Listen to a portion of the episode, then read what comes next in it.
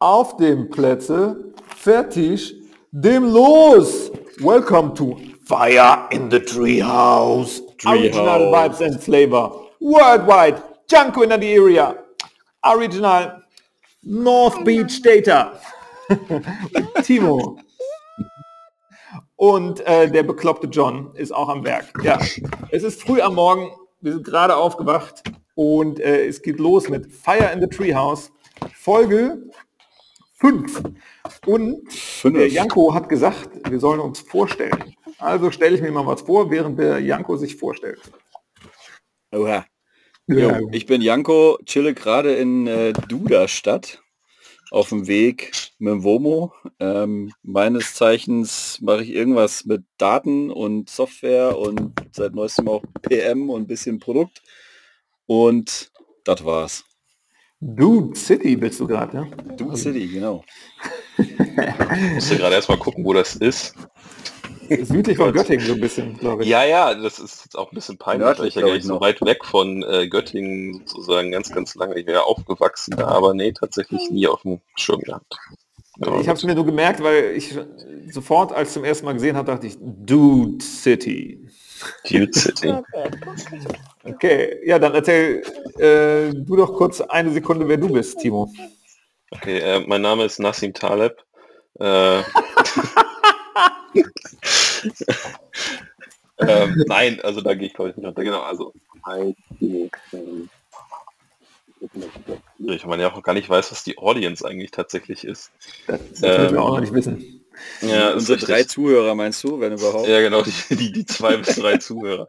Genau. Ich mache auch was mit Data und mache auch was mit Produkten und äh, sitze gerade am wunderschönen Limfjord äh, in der Nähe von Aalborg, Dänemark. Der Fjordboy. Der Ist das eigentlich immer noch der, ist das immer noch der Fjord, wo das Bild her ist? Nee, ne? Der, Nee, das, das, ist das, war ein, das, das war ein anderer Fjord. Na, das so ein an, als du am Anfang hingezogen bist oder dann noch so, so quasi zwischen den Häusern warst oder so, wo noch nicht ganz klar war, da hast du mir mal so Ah, ein nee, nee, nee, Fjordbild das war der, so das war der Sonjefjord ähm, in Norwegen.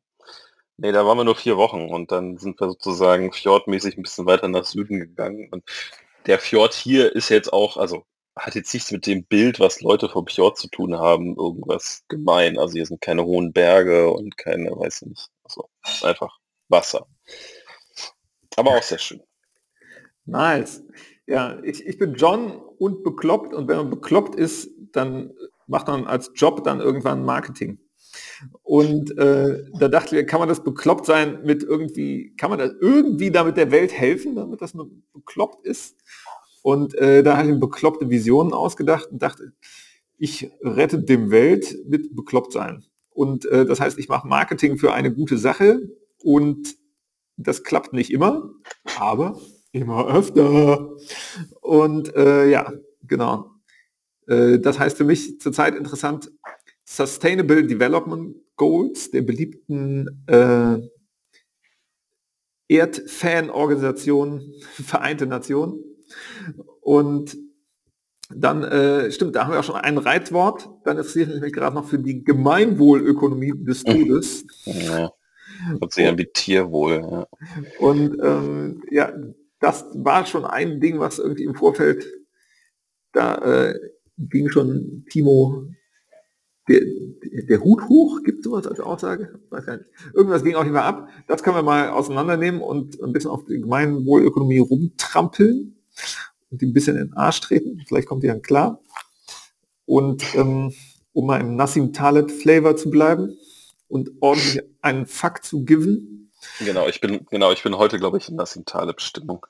Okay, okay, da, da haben wir ja schon, das wird heute der interplanetare Arschtritt-Club.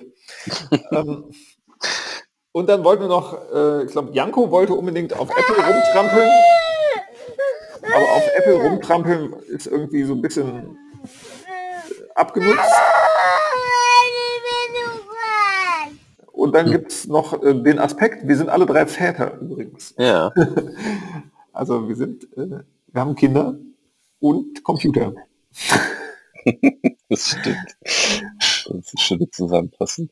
Und äh, oh, Apple töten habe ich hier hingeschrieben im Miro. nicht Äpfel töten, bashen. Wir machen das etwas kannst du noch mal, kannst du noch mal den Miro-Link irgendwie da in den Chat reinpacken? Ja, mache ich hier in den in den What's? In den Caster-Chat. Ah, den Caster-Chat, ja, kann ich ja auch einpacken. So. Excellent. Und äh, jo. Ja, erstmal, ich freue mich einfach, euch zu hören. Und es ist, vielleicht sollte man noch dazu sagen, es ist Mittwochabend, äh, Donnerstagabend, 23.17 Uhr. Also so eine ganz normale Zeit, äh, früh am Morgen. Und äh, ich sollte mir jetzt mal einen Kaffee machen. Und ganz eventuell nehme ich mir auch noch einen Whisky. Das überlege ich mir nochmal. Mhm. Ansonsten kann ich nur sagen, Acquired Podcast. Hört nicht das hier. Hört den Acquired Podcast. Genau, richtig. Unbedingt drüber in den Acquired Podcast wechseln. Ich bin jetzt, jetzt, seit heute bin ich in Acquired Slack drin, muss ich sagen. Uh. Und äh, mal ein bisschen schauen, was da los ist, wie viele Mega-Brains da in eine Slack-Petri-Schale geworfen wurden. Aber bisher tut sich, es ist noch so ein normaler Massen-Slack, es, es hat noch keinen Ökosystem-Vibe. Ja. Aber ich war kannst auch nicht drin. Kannst du uns eigentlich auf dem Miro-Board auch Edit Access geben? Solltest du haben, aber ich kann dir noch Nee, ich habe nur View Only. You are on this board as a guest, which okay, gives you View Only Access. Ja, warte, dann mache ich mal kurz. Äh, jetzt haben alle Edit Access. Ich hoffe mal einfach, wir haben Crazy. keine Hörer, deswegen ist es gerade egal. Ja, Gott selbst wenn. Und ähm, ja, du siehst, wir haben ein bisschen Zeug angesammelt und jetzt gerade hier unten habe ich noch keinen Episodenname dran geschrieben oder so. Irgendwie ist es hier ein bisschen, ich kann nicht weiter raus. Ich glaube, ich habe hier riesige Post-its gerade gebaut. Die sind, glaube ich, alle ein bisschen groß. Ich versuche gerade Sachen reinzupasten. Ja, ich mache die mal kleiner. Warte, ich habe die so riesig gemacht, dass man... Ja, stimmt. Das ist, das ist sehr, sehr groß. Das ist richtig.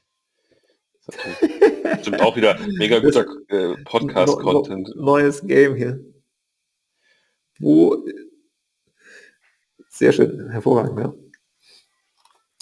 Nice. Ja, eine Sache, die wir letztes Mal auch besprochen haben, dass wir eigentlich theoretisch auch das äh, sozusagen Mixed Media mäßig das mitschnibbeln wollen, aber jetzt war alles so ad hoc und ich habe mein Setup noch nicht verbessert, deswegen ja.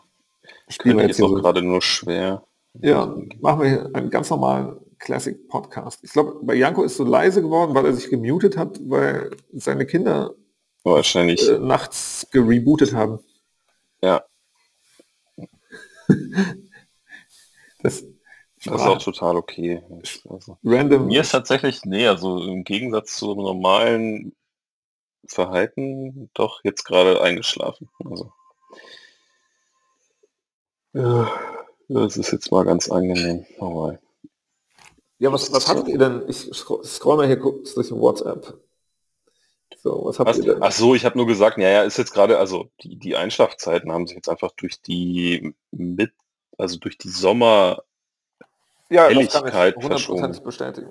Ja bei allen Kids in unserer Umgebung. Hier ist es auch tatsächlich, also, also hier ist jetzt nicht wie in Norwegen also, oder auch Nordschweden, also dass du jetzt wirklich richtig Helligkeit hast, aber es ist schon so, dass es jetzt gar nicht dunkel wird. Also von daher. Äh, ja, ich habe War das schon ein bisschen Ungewöhnung und wir haben ja halt keine Möglichkeit, irgendwie das, das, äh, das Zimmer abzudunkeln und sprich die Schlafzimmer abzudunkeln. Und ah, okay. Dementsprechend da ist es so die ganze Zeit so wie, ich war zu lang auf der Party und es wird schon wieder hell. Ja, ein bisschen. Das stimmt, ja, richtig. Das ist immer ganz absurd gewesen. Das ist ganz lustig. Dann hat man sehr, sehr lange das Gefühl, man war sehr lange auf einer Party. Kann auch positiv sein. Ich fand, diese, ich fand diese Phase immer total geil, wenn du nach der Party irgendwie so einen neuen Tag reingeschlittert bist. Das ist geilste ähm, Vision. Auf jeden Fall, da war die Welt gelöst. Und dann aber ja, am nächsten Morgen wusste man es nicht mehr. Also am, am morgen, morgen. entweder das oder nachdem du dann gecrashed bist, irgendwie dann eingepennt bist. Aber davor hättest du Bäume ausreißen können und voller Energie und irgendwie, es so, war so ein geiler Zwischenzustand zwischen Tag und oder zwischen Nacht und Tag und aber irgendwie noch nicht. Noch, bei mir fängt der neue Tag immer erst an, wenn ich dann schlafen gehe. Kennt ihr das? Also wenn man so eine Nacht durchgezecht hat Mhm. Dann ist schon irgendwie nächster Tag. Der, der, der, nächste Tag fängt aber im Kopf trotzdem nicht richtig an, bevor du nicht einmal Augen zugemacht hast und wieder wach das geworden stimmt. bist, auch wenn es nur zehn Minuten sind oder so. Ja, das stimmt. Er hat bei, auch bei, bei mir hat das Ganze nie so richtig funktioniert, weil mich Alkohol mal unwahrscheinlich schläfrig macht. Dementsprechend ähm, war ich auf diesen Partys, wenn dann der neue Tag angefangen hat, meistens schon in so einem Pre-Schlaf-Ding. Also.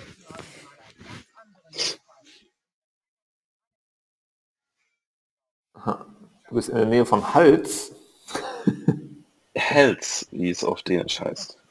Okay. Ja, das äh, sogar, da wohnen wir sogar. Sehr geil.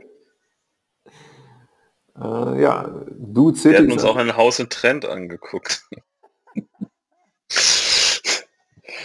ähm, ja, war halt eher Zufall, aber ist ganz schön. Ah. Ja, ich, ich, ich, kann nicht competen, aber ich lade trotzdem mal, wo ich bin. Was heißt nicht compete? Ich glaube, das ist alles competable. Nein, nein, das eine ist Dude City und das ja, andere stimmt. ist am Meer. City. Ja. Und Meer ist halt einfach immer extrem mehr geil.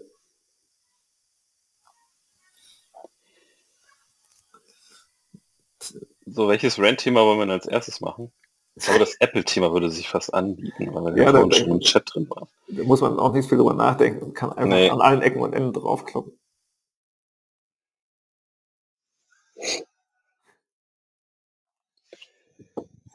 Ja, sucht euch aus. Ich, mir ist Apple Bashing zu langweilig, tatsächlich. Er ist auch nicht sonderlich spannend, das stimmt schon. Ich, nee, ich glaube, ich springe spring da auch immer zu sehr auf diesen Zug drauf auf, weil ich einfach Leute bei mir im Umfeld habe, das sind so wirkliche Apple-Hater. Ich finde das immer furchtbar anstrengend, weil ich bin ja auch kein Windows-Hater. Ich würde es einfach nur nicht gerne, also ich benutze es einfach nur nicht gerne.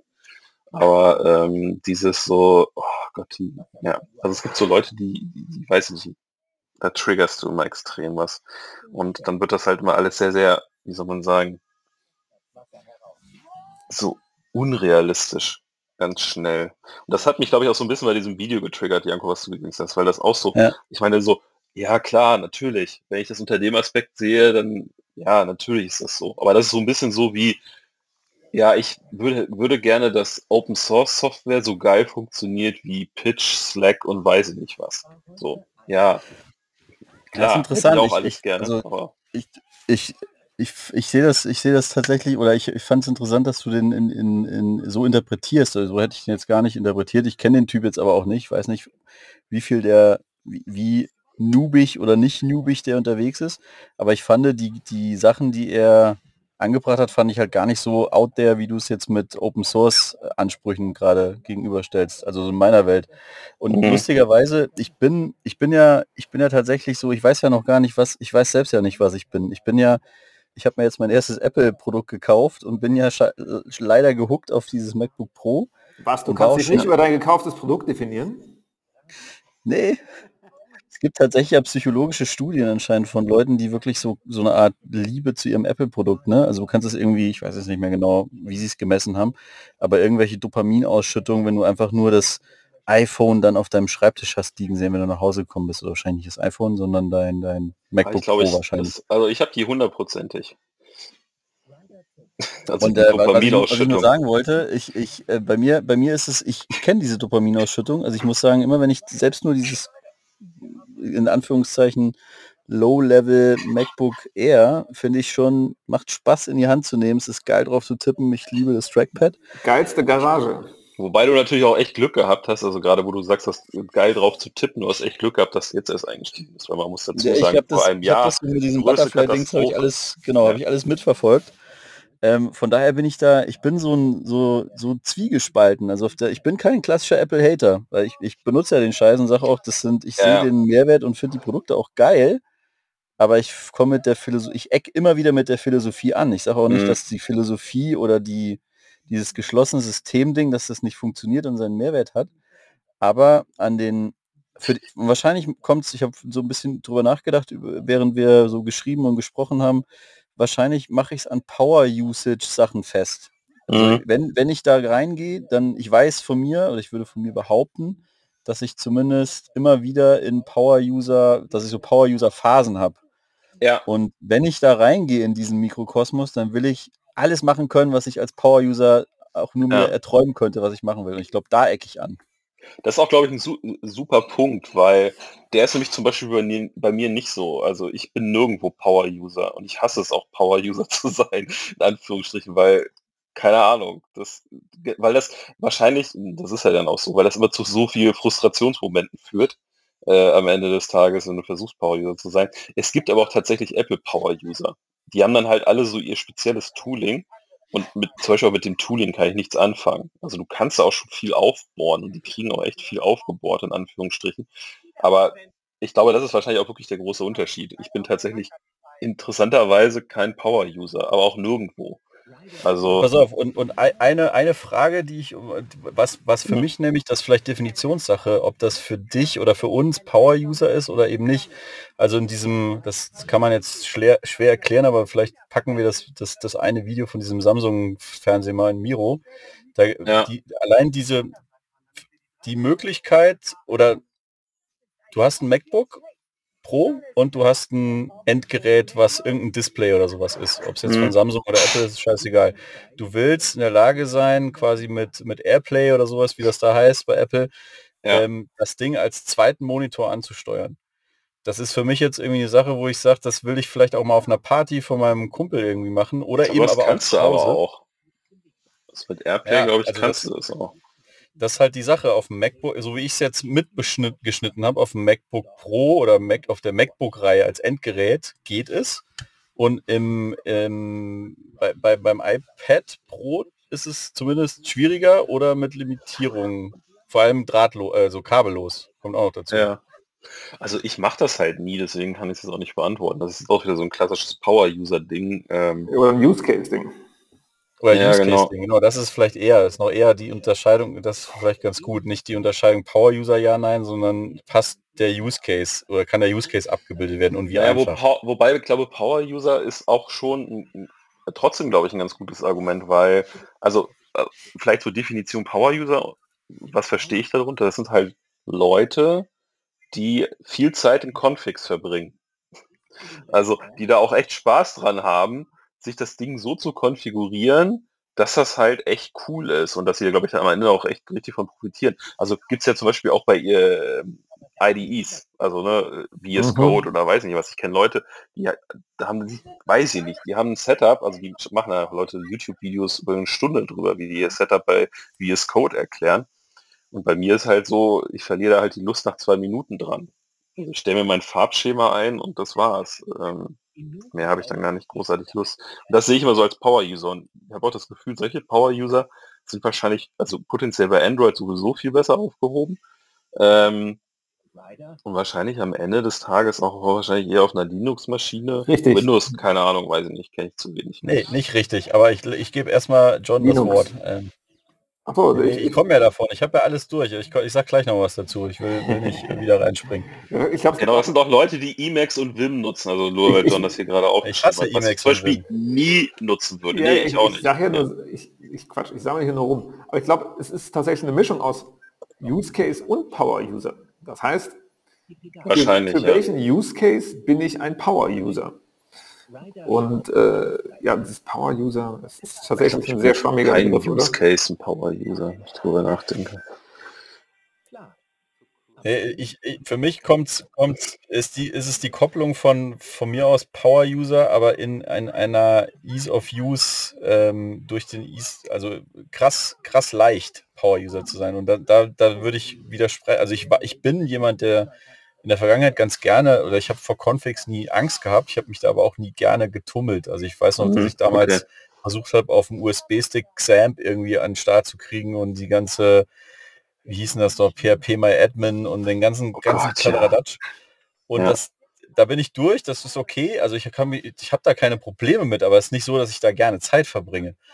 Ähm, ich würde ich würde es anders äh, sehen. Also ich habe tatsächlich ja die, ich bin Windows-Kind, bin mit Windows groß geworden am Rechner, habe dann irgendwann gesagt, so ich will, ich will irgendwie näher an, an, an am Terminal und sowas dran sein, bin dann zu Linux mhm. gegangen. Mhm. Und das, was mich bei Linux genervt hat, auch wenn ich das könnte, ist eben genau dieses Rumgefiddel. Ja. Und deswegen bin ich weg. Da hatten wir es im letzten Podcast ja auch schon mal drüber, wie, wie kostbar letztendlich ja dann doch, wenn du ein bisschen freelance-mäßig oder eigenständig unterwegs bist, zählt halt irgendwie ein gutes Setup extrem, ist extrem wertvoll. Und deswegen bin ich total happy, in, von dem Aspekt bin ich total happy, bei Apple jetzt angekommen zu sein, weil da ganz vieles super viel einfacher ist. So, aber das ist für mich dann aber, eine, dann ist es vielleicht eine Definitionsfrage, weil Power-User, ich, ich gebe dir mal ein, ein, Bild, was, was ich unter Power-User verstehe. Ich bin mhm. ganz oft in verschiedenen Settings, jetzt wieder im Wohnmobil. Ich weiß morgens manchmal nicht, wo ich mein Internet brauche, wie viel Endgerät ich zur Verfügung habe äh, und so weiter. Und um jetzt einen konkreten Use Case aufzumachen, den ich brauche, egal ob ich jetzt nur mit meinem Smartphone irgendwie schnell was machen kann, weil ich kein anderes Endgerät habe oder dann eben doch mein Tablet habe oder eben dann doch mein, mein Laptop habe, ist, dass ich, oder na, lassen wir es mal bei Handy und Tablet, dass ich multitasken kann. Mhm. Und das ist für mich irgendwie so, wie, wie einfach ist es, mehrere Fenster auf einen Tablet-Screen zu kriegen? Oder eben dann den zweiten, das zweite Programm eben auf dem Second Screen, äh, sei es jetzt zweites Tablet oder portabler Monitor oder dann Monitor beim Freund oder was auch immer. Das meine ich mit Power-User, also ganz schnell rekombinieren können, nicht in den ah. Configs abtauchen, sondern ganz schnell sagen können, ich habe jetzt hier ein zusätzliches Endgerät, ich Verstehe. muss das jetzt von A nach B schieben, damit ich produktiv arbeiten kann. Also es geht mir um Produktivität. Ah, okay, ja, verstehe. Ähm, Command-Tab funktioniert auf dem iPad Pro mit einer Tastatur auch super gut. das stimmt. Das ist, ich, das ist übrigens sehr, sehr lustig in der Apple-Welt, ähm, nur so in Richtung, wenn man das in Richtung Power-User nimmt, da gibt es so einen Generationsshift. Also zumindest habe ich das Gefühl, die Jüngeren, ähm, die nutzen alle im Endeffekt, ich glaube, das ist Pinch-Out auf dem Trackpad, wo du sozusagen, ne, dann kriegst du so alle Fenster aufgefahren, die du gerade hast, und dann tippst du mit der Maus kurz drauf. Und ich habe so das Gefühl, die Älteren sind alle Command-Tabs. Also ich bin auch so ein klassischer Command-Tab-Mensch, aber ich auch. Aber es gibt so, es gibt so einen Generationsbruch. Ich habe das häufiger festgestellt, so in Teams, wenn ich so mit Jüngeren zu tun habe, die machen alle mal eher dieses Pinch aus. Aber ja, okay, nee, das verstehe ich. Okay, wenn du so in die Richtung denkst, ja, das stimmt. Dann ist wieder da die Frage, so ist das ein Power-User oder nicht? Also das, das stelle ich gerne ja. zur Debatte, aber das ist so ein, ich will irgendwie, ich dachte, und Apple ist da ja auch bei, also Apple ist quasi auf 99 Prozent, was Ease of Use und Produktivität anbelangt, weil sie eben alles aus einer Hand machen und geschlossenes System sind. Und das schätze ich. Und dann verstehe ich aber nicht, warum sie da nicht all in gehen. Das ist das, was mich dann heute hochgerantet hat. Irgendwie. Okay, also den Punkt kann ich sogar sehr gut nachvollziehen. Also diese Stellen kenne ich auch. Ähm, da habe ich auch manchmal das Gefühl, warum stoppen sie jetzt genau an der Stelle oder warum versauen sie es an der Stelle ja. dann irgendwie. Also es gibt so ein paar Sachen, also zum Beispiel mein Lieblings-Use-Case der auch extrem gut funktioniert, ist halt Copy und Paste across Devices. Ne? Also ich kann, kann mir beispielsweise ein Passwort auf äh, meinem Computer kopieren und kann es direkt nach einer Sekunde auf meinem Telefon einfügen. Mhm. Äh, weil die alle unter der gleichen ID anlaufen. Das ist immer noch das, das, darüber freue ich mich bis heute, weil das einfach viele Sachen so extrem einfach macht. Ähm, dabei auf der anderen Seite, und dann ist natürlich jetzt auch wieder Edge Case. Bei uns im Haus laufen alle Apple-Geräte unter meiner ID, also unter meiner Apple-ID. Das heißt, wenn ich im Auto bin, habe meine AirPods an meinem Telefon und will ein Hörbuch hören und eins der Kids fängt und guckt irgendwie ein YouTube-Video, dann springen die AirPods ständig zwischen den Geräten hin und her. Ähm, extrem komisch gelöst. Also man, es gibt dann auch ein Setting, mit dem man das dann wieder so ein, einigermaßen einfangen kann. Aber ja, also das verstehe ich schon. Also ich geht es auch an manchen Stellen, wo ich dann auch denke, ja, mein Gott, ja, das wäre jetzt auch nicht so schwierig gewesen, jetzt XYZ noch mit dazu zu bauen. Aber ja. Genau, und da, da gibt es für mich nochmal, sorry John, äh, einen Punkt noch und dann, dann halte ich für mich die Klappe. Es gibt äh, für mich zwei, oder da gibt es eine wichtige Unterscheidung. Das eine sind annoying Stuff, wie das, was du beschreibst. Anderes Beispiel für mich wäre da diese, wie heißen die denn, die, die großen AirBuds, AirPods, die, die Over-Ears, die rausgekommen mhm. sind vor ein, zwei, drei Monaten. Die haben ja keinen Ausknopf. Und das ist in dem Sinne noch in mehr annoying, weil du kannst quasi nicht verhindern, wenn dass sich das Ding connectet und wenn du einen Telefonanruf reinkriegst, ah. dann schnappt sich dieses Device einfach den Anruf, ob du willst oder nicht. Ja. Das ist natürlich und das, das ist so, das ist annoy das würde ich unter annoying abstempeln. Das andere, wo, was mich, da, da, da würde ich sagen, okay, das gibt es in jeder Ausgestaltung. Bei Apple halt dann meistens mit so, nee, nee, wir sind hier, wir sind always on und das ist bei Bose übrigens auch so. Ich habe ein Bose ähm, Bluetooth Speaker Ding, den kannst du auch nur sehr sehr kompliziert, kannst du den so komplett ausschalten und der, der, der quakt dann so nachts um drei, wenn er aus Versehen sich mal connectet, irgendwie im Schlafzimmer so, ready to connect, bla bla bla bla, wo das halbe Haus irgendwie wach wird. Ne? Das, oh also, das, ist nicht nur, das ist nicht nur Apple. Aber Apple ja. finde ich fast, was mich, was mich auf die Palme gebracht hat, war halt diese Geschichte.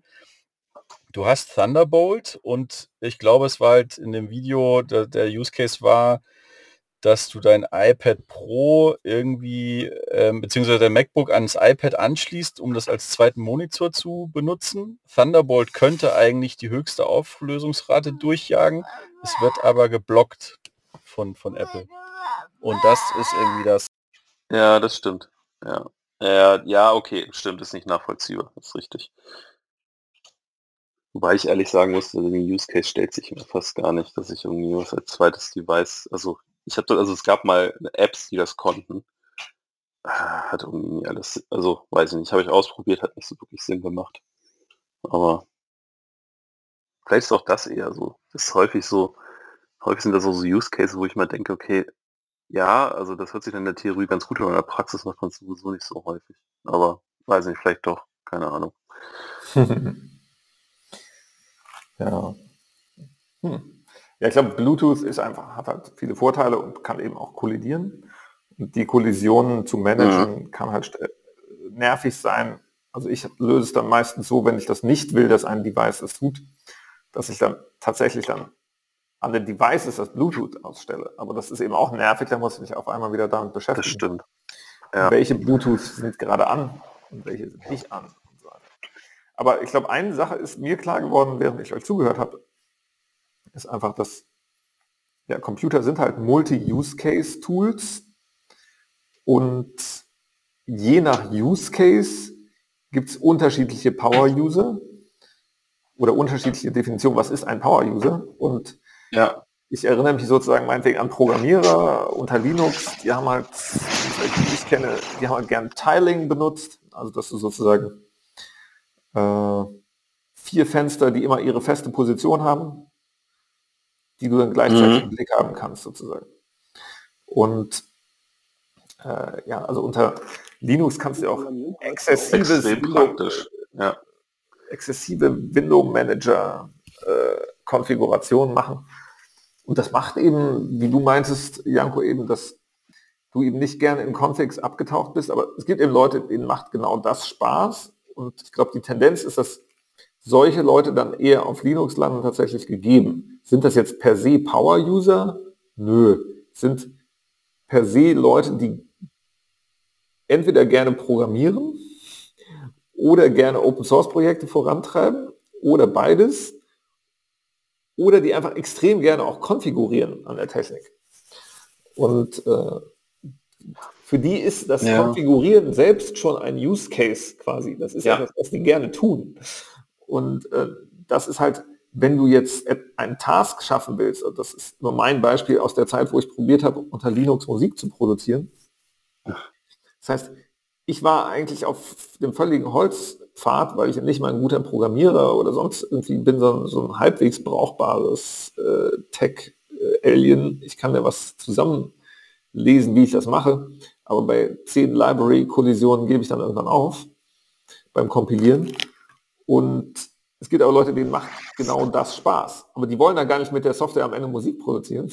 die, die wollen einfach die neueste Version von der Software kompiliert kriegen, einmal ausprobieren, ob das alles funktioniert und dann wollen die das nächste ausprobieren. Es macht denen einfach Spaß, Bleeding Edge Tag auszuprobieren. Und die wollen gar nicht am Ende damit produzieren. Die wollen die Plattform ausbauen und gucken, ob das geht. Und dann so, glaube ich zumindest, dass einfach extrem viele Use Cases gibt und der Computer ist sozusagen das, das Multi-Use-Case-Tool. Du kannst so unglaublich viele verschiedene Sachen damit machen und das macht natürlich die Herausforderung so groß, äh, ist auf eine Nutzergruppe zuzuschneiden. Und das ist sicherlich bei Apple etwas mehr der Fall, dass halt einige Multi-Use-Cases Also einige dieser Multi-Use-Cases, die sind halt einfach beschnitten. Und die regen sich dann darüber auf, bei denen das genau den Use-Case killt oder beschneidet.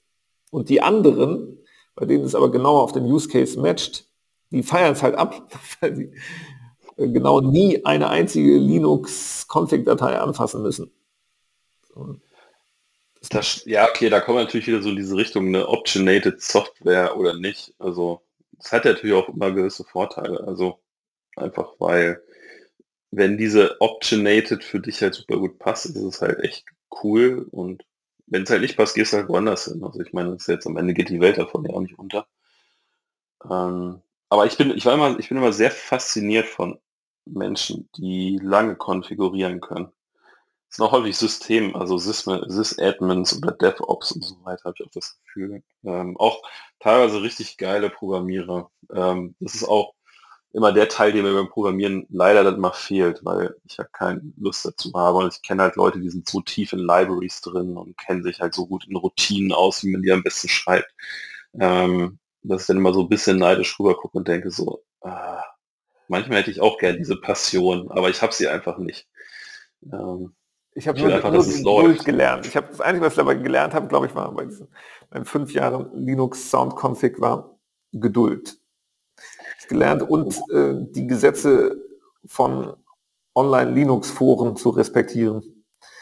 Im Sinne von, du musst zeigen, dass du es lernen willst und ausreichend ja. Informationen zusammentragen und äh, zeigen, dass du das äh, RTFM Gesetz erfüllt hast und ausreichend in einem fucking Manual rumgelesen hast, ähm, dass du zumindest deine Frage formulieren kannst. Und das Geilste, was ja. daraus dann passiert war, immer wenn ich dann so ein längeres Frageposting fertig hatte und abgeschickt habe, dann drei Sekunden später hat mein Gehirn die Antwort selber ausgeworfen.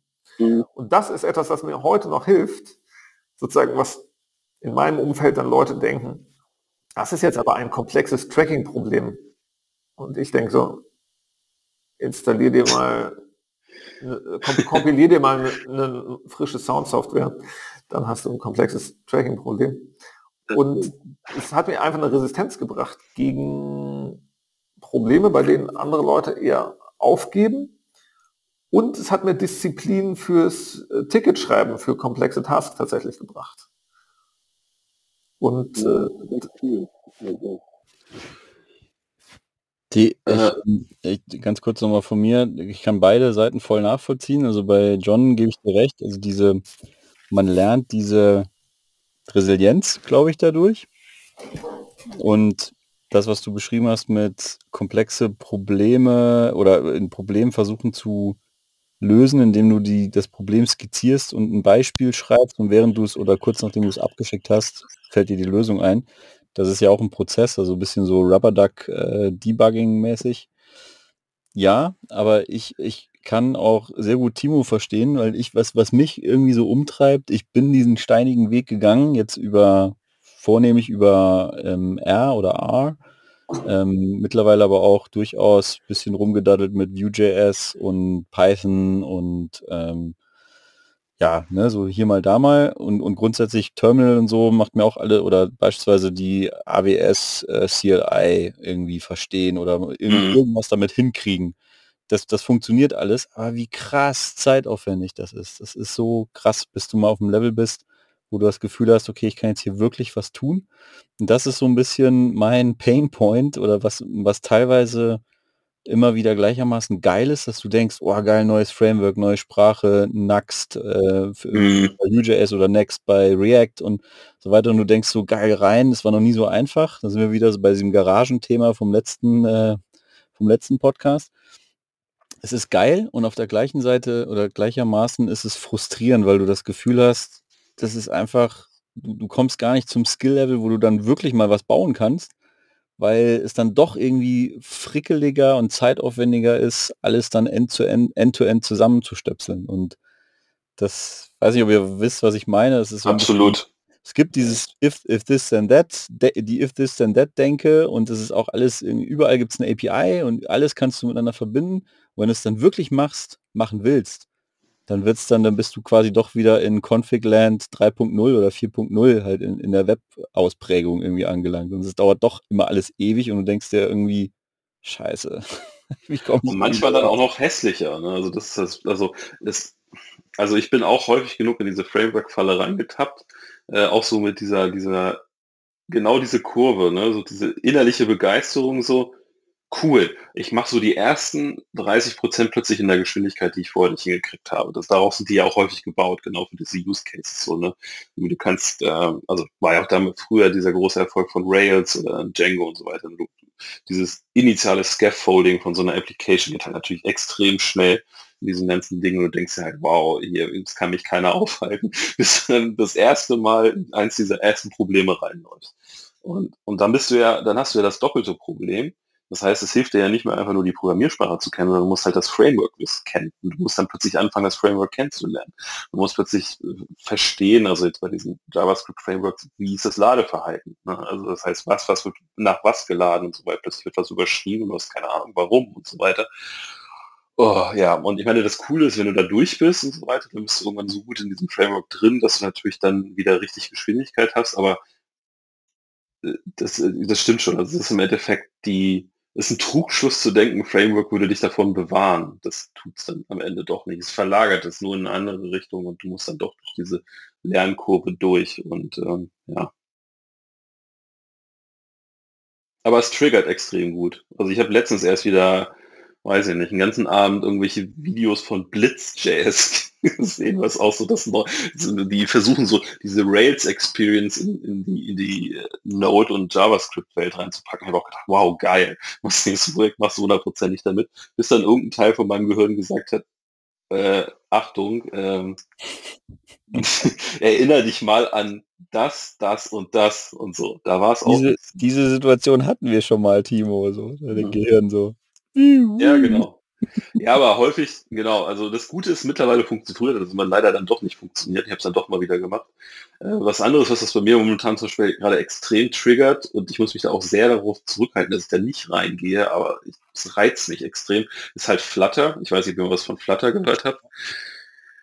Und es gibt jetzt auch so ein Tool, Flutter Flow, was im Endeffekt ähm, so eine im Endeffekt so eine No-Code-Plattform ist, mit der du so relativ schnell Flutter-App zusammenklicken kannst. Und nachher kannst du ja immer noch dann einen Editor nehmen, kannst du dann selbst weiter ausbauen. Das ah, habe ich mir vorne gerade erst wieder eine Stunde Video angeguckt. Ich gedacht habe, ja, Mensch, könntest du vielleicht doch immer was ausprobieren.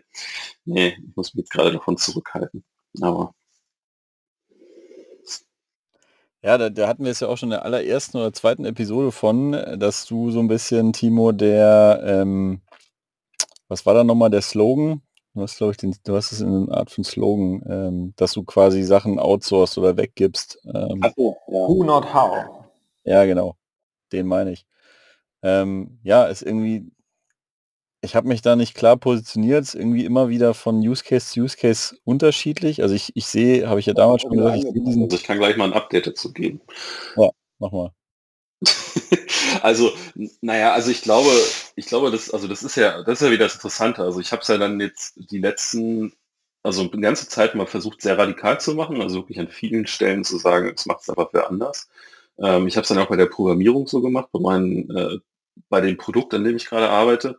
Äh, habe dann äh, jemanden dazugeholt, der beispielsweise das Backend äh, für mich macht, ähm, was ich eigentlich selbst machen wollte. Ähm, und habe jetzt aber dann auch wieder entschieden, es wieder selbst zu machen. ähm, und der Grund dafür, und das ist jetzt auch, keine Ahnung, kein absoluter Stand, ich weiß, also wird sich ja noch weiterentwickeln, aber ich habe halt gemerkt, ich verliere den Kontakt zu dem Ding. Und ich habe halt gemerkt, bei der Technik ist es mir dann doch so wichtig, dass ich den Kontakt nicht verlieren will. Äh, und ich habe so gemerkt, dass, und ich habe auch gemerkt, es ist an manchen Stellen auch einfach noch nicht ausdefiniert genug. Und das muss ich ausdefinieren. Und ich habe so gemerkt, so dass Tinkering. Dann jetzt, ja, genau, genau. Ich, ich brauche jetzt gerade, genau, es gibt so ein paar Bereiche, die brauchen gerade Tinkering. Und es bringt nichts, wenn ich dem anders sage, tinkere mal sondern ich muss es halt selbst tinkern, weil sonst, ähm, und das, das habe ich auch gemerkt, ich habe gemerkt, wir gehen gerade in ein, zwei Bereichen äh, in, der, in der Application in so Richtungen, wo ich merke, wo ich so ein Bauchgefühl habe, ah, nee, das ist nicht ganz ideal, aber ich kann doch gar nicht sagen, was ideal ist. Und das war dann für mich so ein Trigger, so dieses, ich kann nicht sagen, was ideal ist, wo ich gemerkt habe, das muss ich zurückholen. Ähm, und das hat auch extrem geholfen. Ich habe da jetzt drei Wochen jetzt wieder selbst dran gearbeitet, also getinkert und habe auch gemerkt, jetzt kriege ich wieder die Richtung. So, ich habe dann auch relativ schnell festgestellt, was nicht ideal war und habe dann auch schnell eine Lösung für gefunden, wie ich es anders machen will und so passt es auch wieder gut. Aber ich wäre nie hingekommen, wenn ich immer nur über die Schulter geguckt hätte und gesagt hätte, hm, ja, vielleicht so. Und das war zumindest interessant. Also ich glaube, wenn ich so dieses Bauchgefühl bekomme, das geht gerade in eine falsche Richtung und ich muss wieder rumtinkern, ich glaube, dann ist so eine Phase, wo dann irgendwie ähm, Who Not How ähm, dann erstmal pausiert werden muss. Ich kann mir auch vorstellen, dass es, wenn ich das jetzt wieder so weit habe und dass ich gefesselt habe, dass ich dann auch wieder jemanden dazu hole, der dann an gewissen Stellen weitermacht, aber dann ist auch okay, weil dann ist erstmal eine Weiterentwicklung. Nichtsdestotrotz war es für mich trotzdem, also was mir zum Beispiel extrem geholfen hat, dass wir anders dran war, war zum Beispiel diese initiale Struktur zu bauen. Das war halt super cool, weil ähm, der Entwickler, der das gemacht hat, ähm, der hat halt viel auch Applications in größeren Teams aufgebaut. Er hat einfach eine super geile Struktur reingezogen, die an vielen Stellen, die am Anfang ein bisschen schwer waren, ein bisschen schwerer waren zu verstehen, aber nachdem ich sie dann verstanden hatte, ich jetzt einfach auch diese ganzen Benefits merke. So, dass man merkt, okay, das kannst du viel leichter jetzt bauen und so weiter. Das hat wieder sehr geholfen, weil es mir zum Beispiel einen Erkenntnisgewinn gemacht habe, die ich vorher nicht hatte. Also das äh, so. Aber ja. Also das so Update zu ähm, äh, Who Not How. Also funktioniert immer noch ganz gut, aber es gibt auch so Rückholmomente. Ja, ich habe es hier mal gerade äh, benannt. Ich habe es äh, DIY Phases versus Delegation Phases genannt. Das heißt, es gibt ja. einfach Delegationsphasen und äh, Selbstbauphasen. Und ähm, die sind vielleicht ganz cool. Und ein Begriff, den ich einfach nochmal reinwerfen will, weil ich ihn so geil fand, den wir letztes Mal angerissen hatten, als Timo du nicht dabei warst, ja. war das der Begriff geilste Garage. Und äh, ich wollte einfach nur noch mal daran erinnern, wofür der steht in meinem Gehirn seitdem, war dieses, wir leben in der geilsten, weit entwickelsten Zeit der Menschheit und stehen halt auf diesen Schultern dieser Riesen, wo die ganzen anderen Generationen vor uns schon diese Sachen entwickelt haben. Und haben halt unglaublich viele Tools zur Verfügung. Und wir sind so gesehen in der geilsten Garage, die die Menschheit jemals hatte. Und dann hatten wir noch dieses Abstraktionslevel. Wir haben auch ein bisschen der alten Garage hinterhergetrauert, als man sozusagen noch als ein Mann, eine Garage, eine neue Technologie.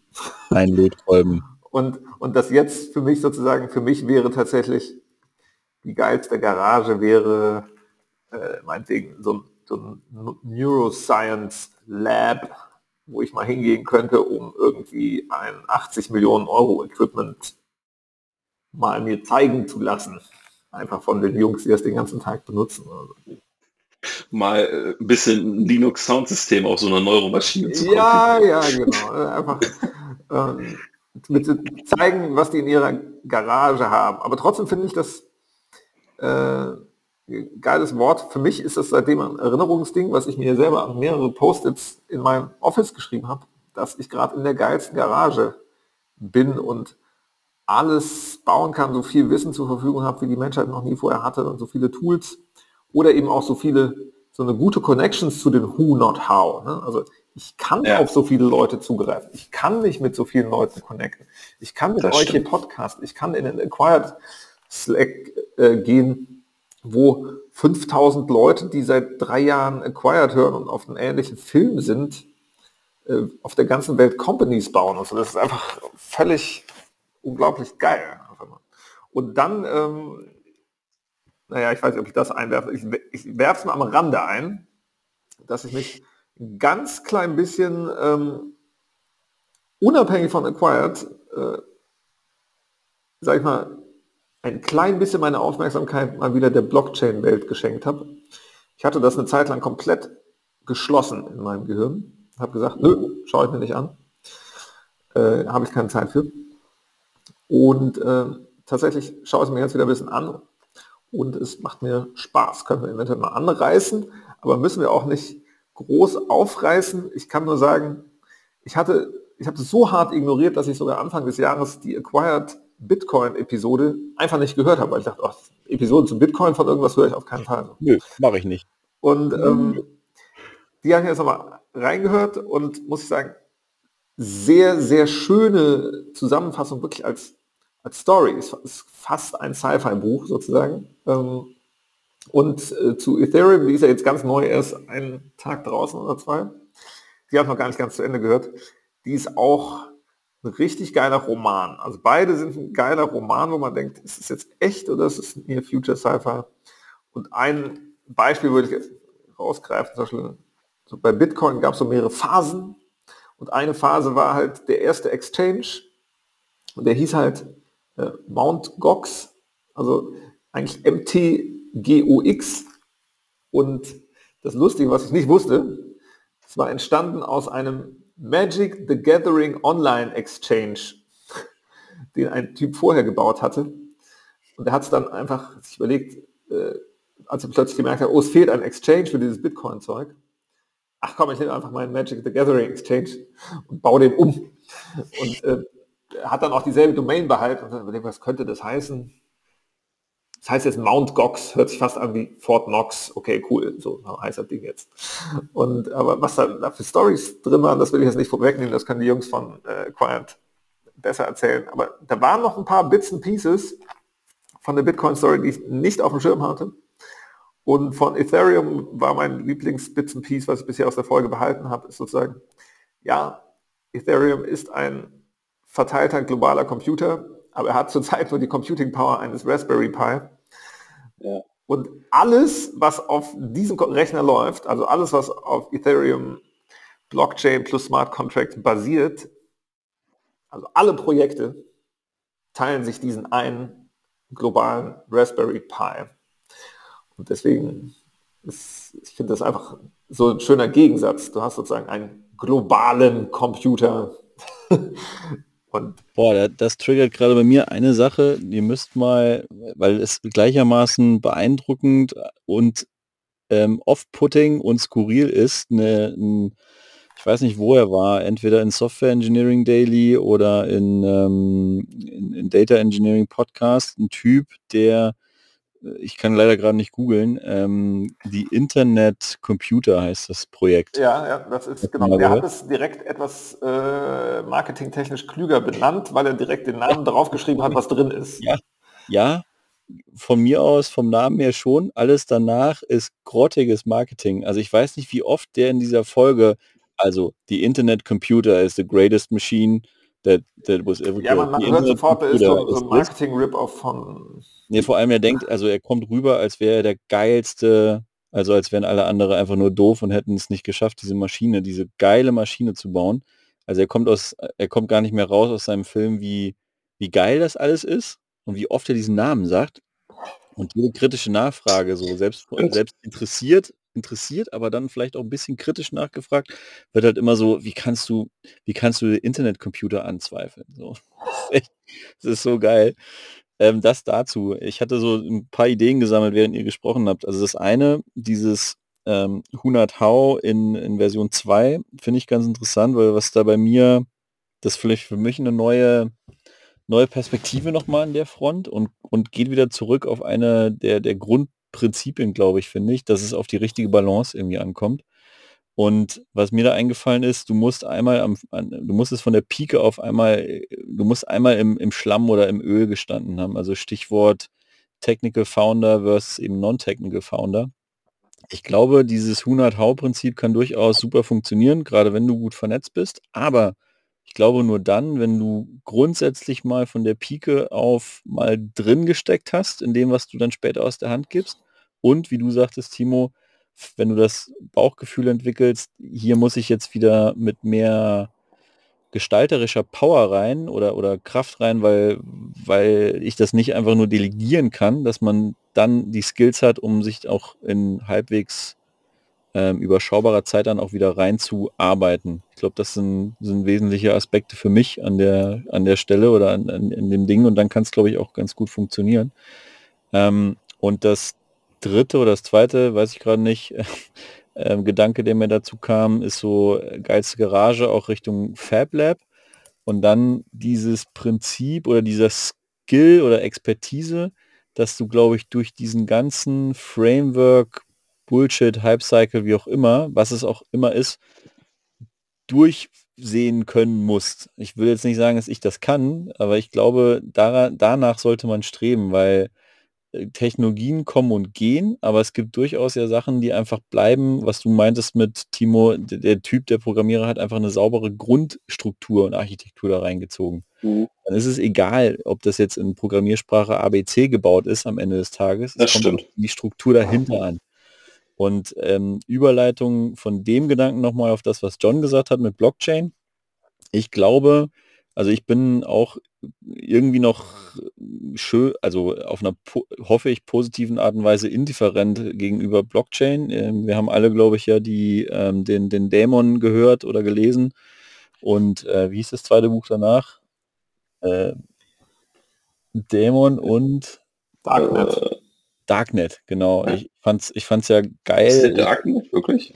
Ja, Darknet. Also Deutsch und okay. Englisch gehen die Titel sehr weit auseinander, ist ein bisschen nervig. Äh, ich glaube, auf Englisch hieß es Darknet. Und ähm, ja, so ne, mit Smart Contracts und so, das, ich fand das, ich fand diesen Roman einfach geil.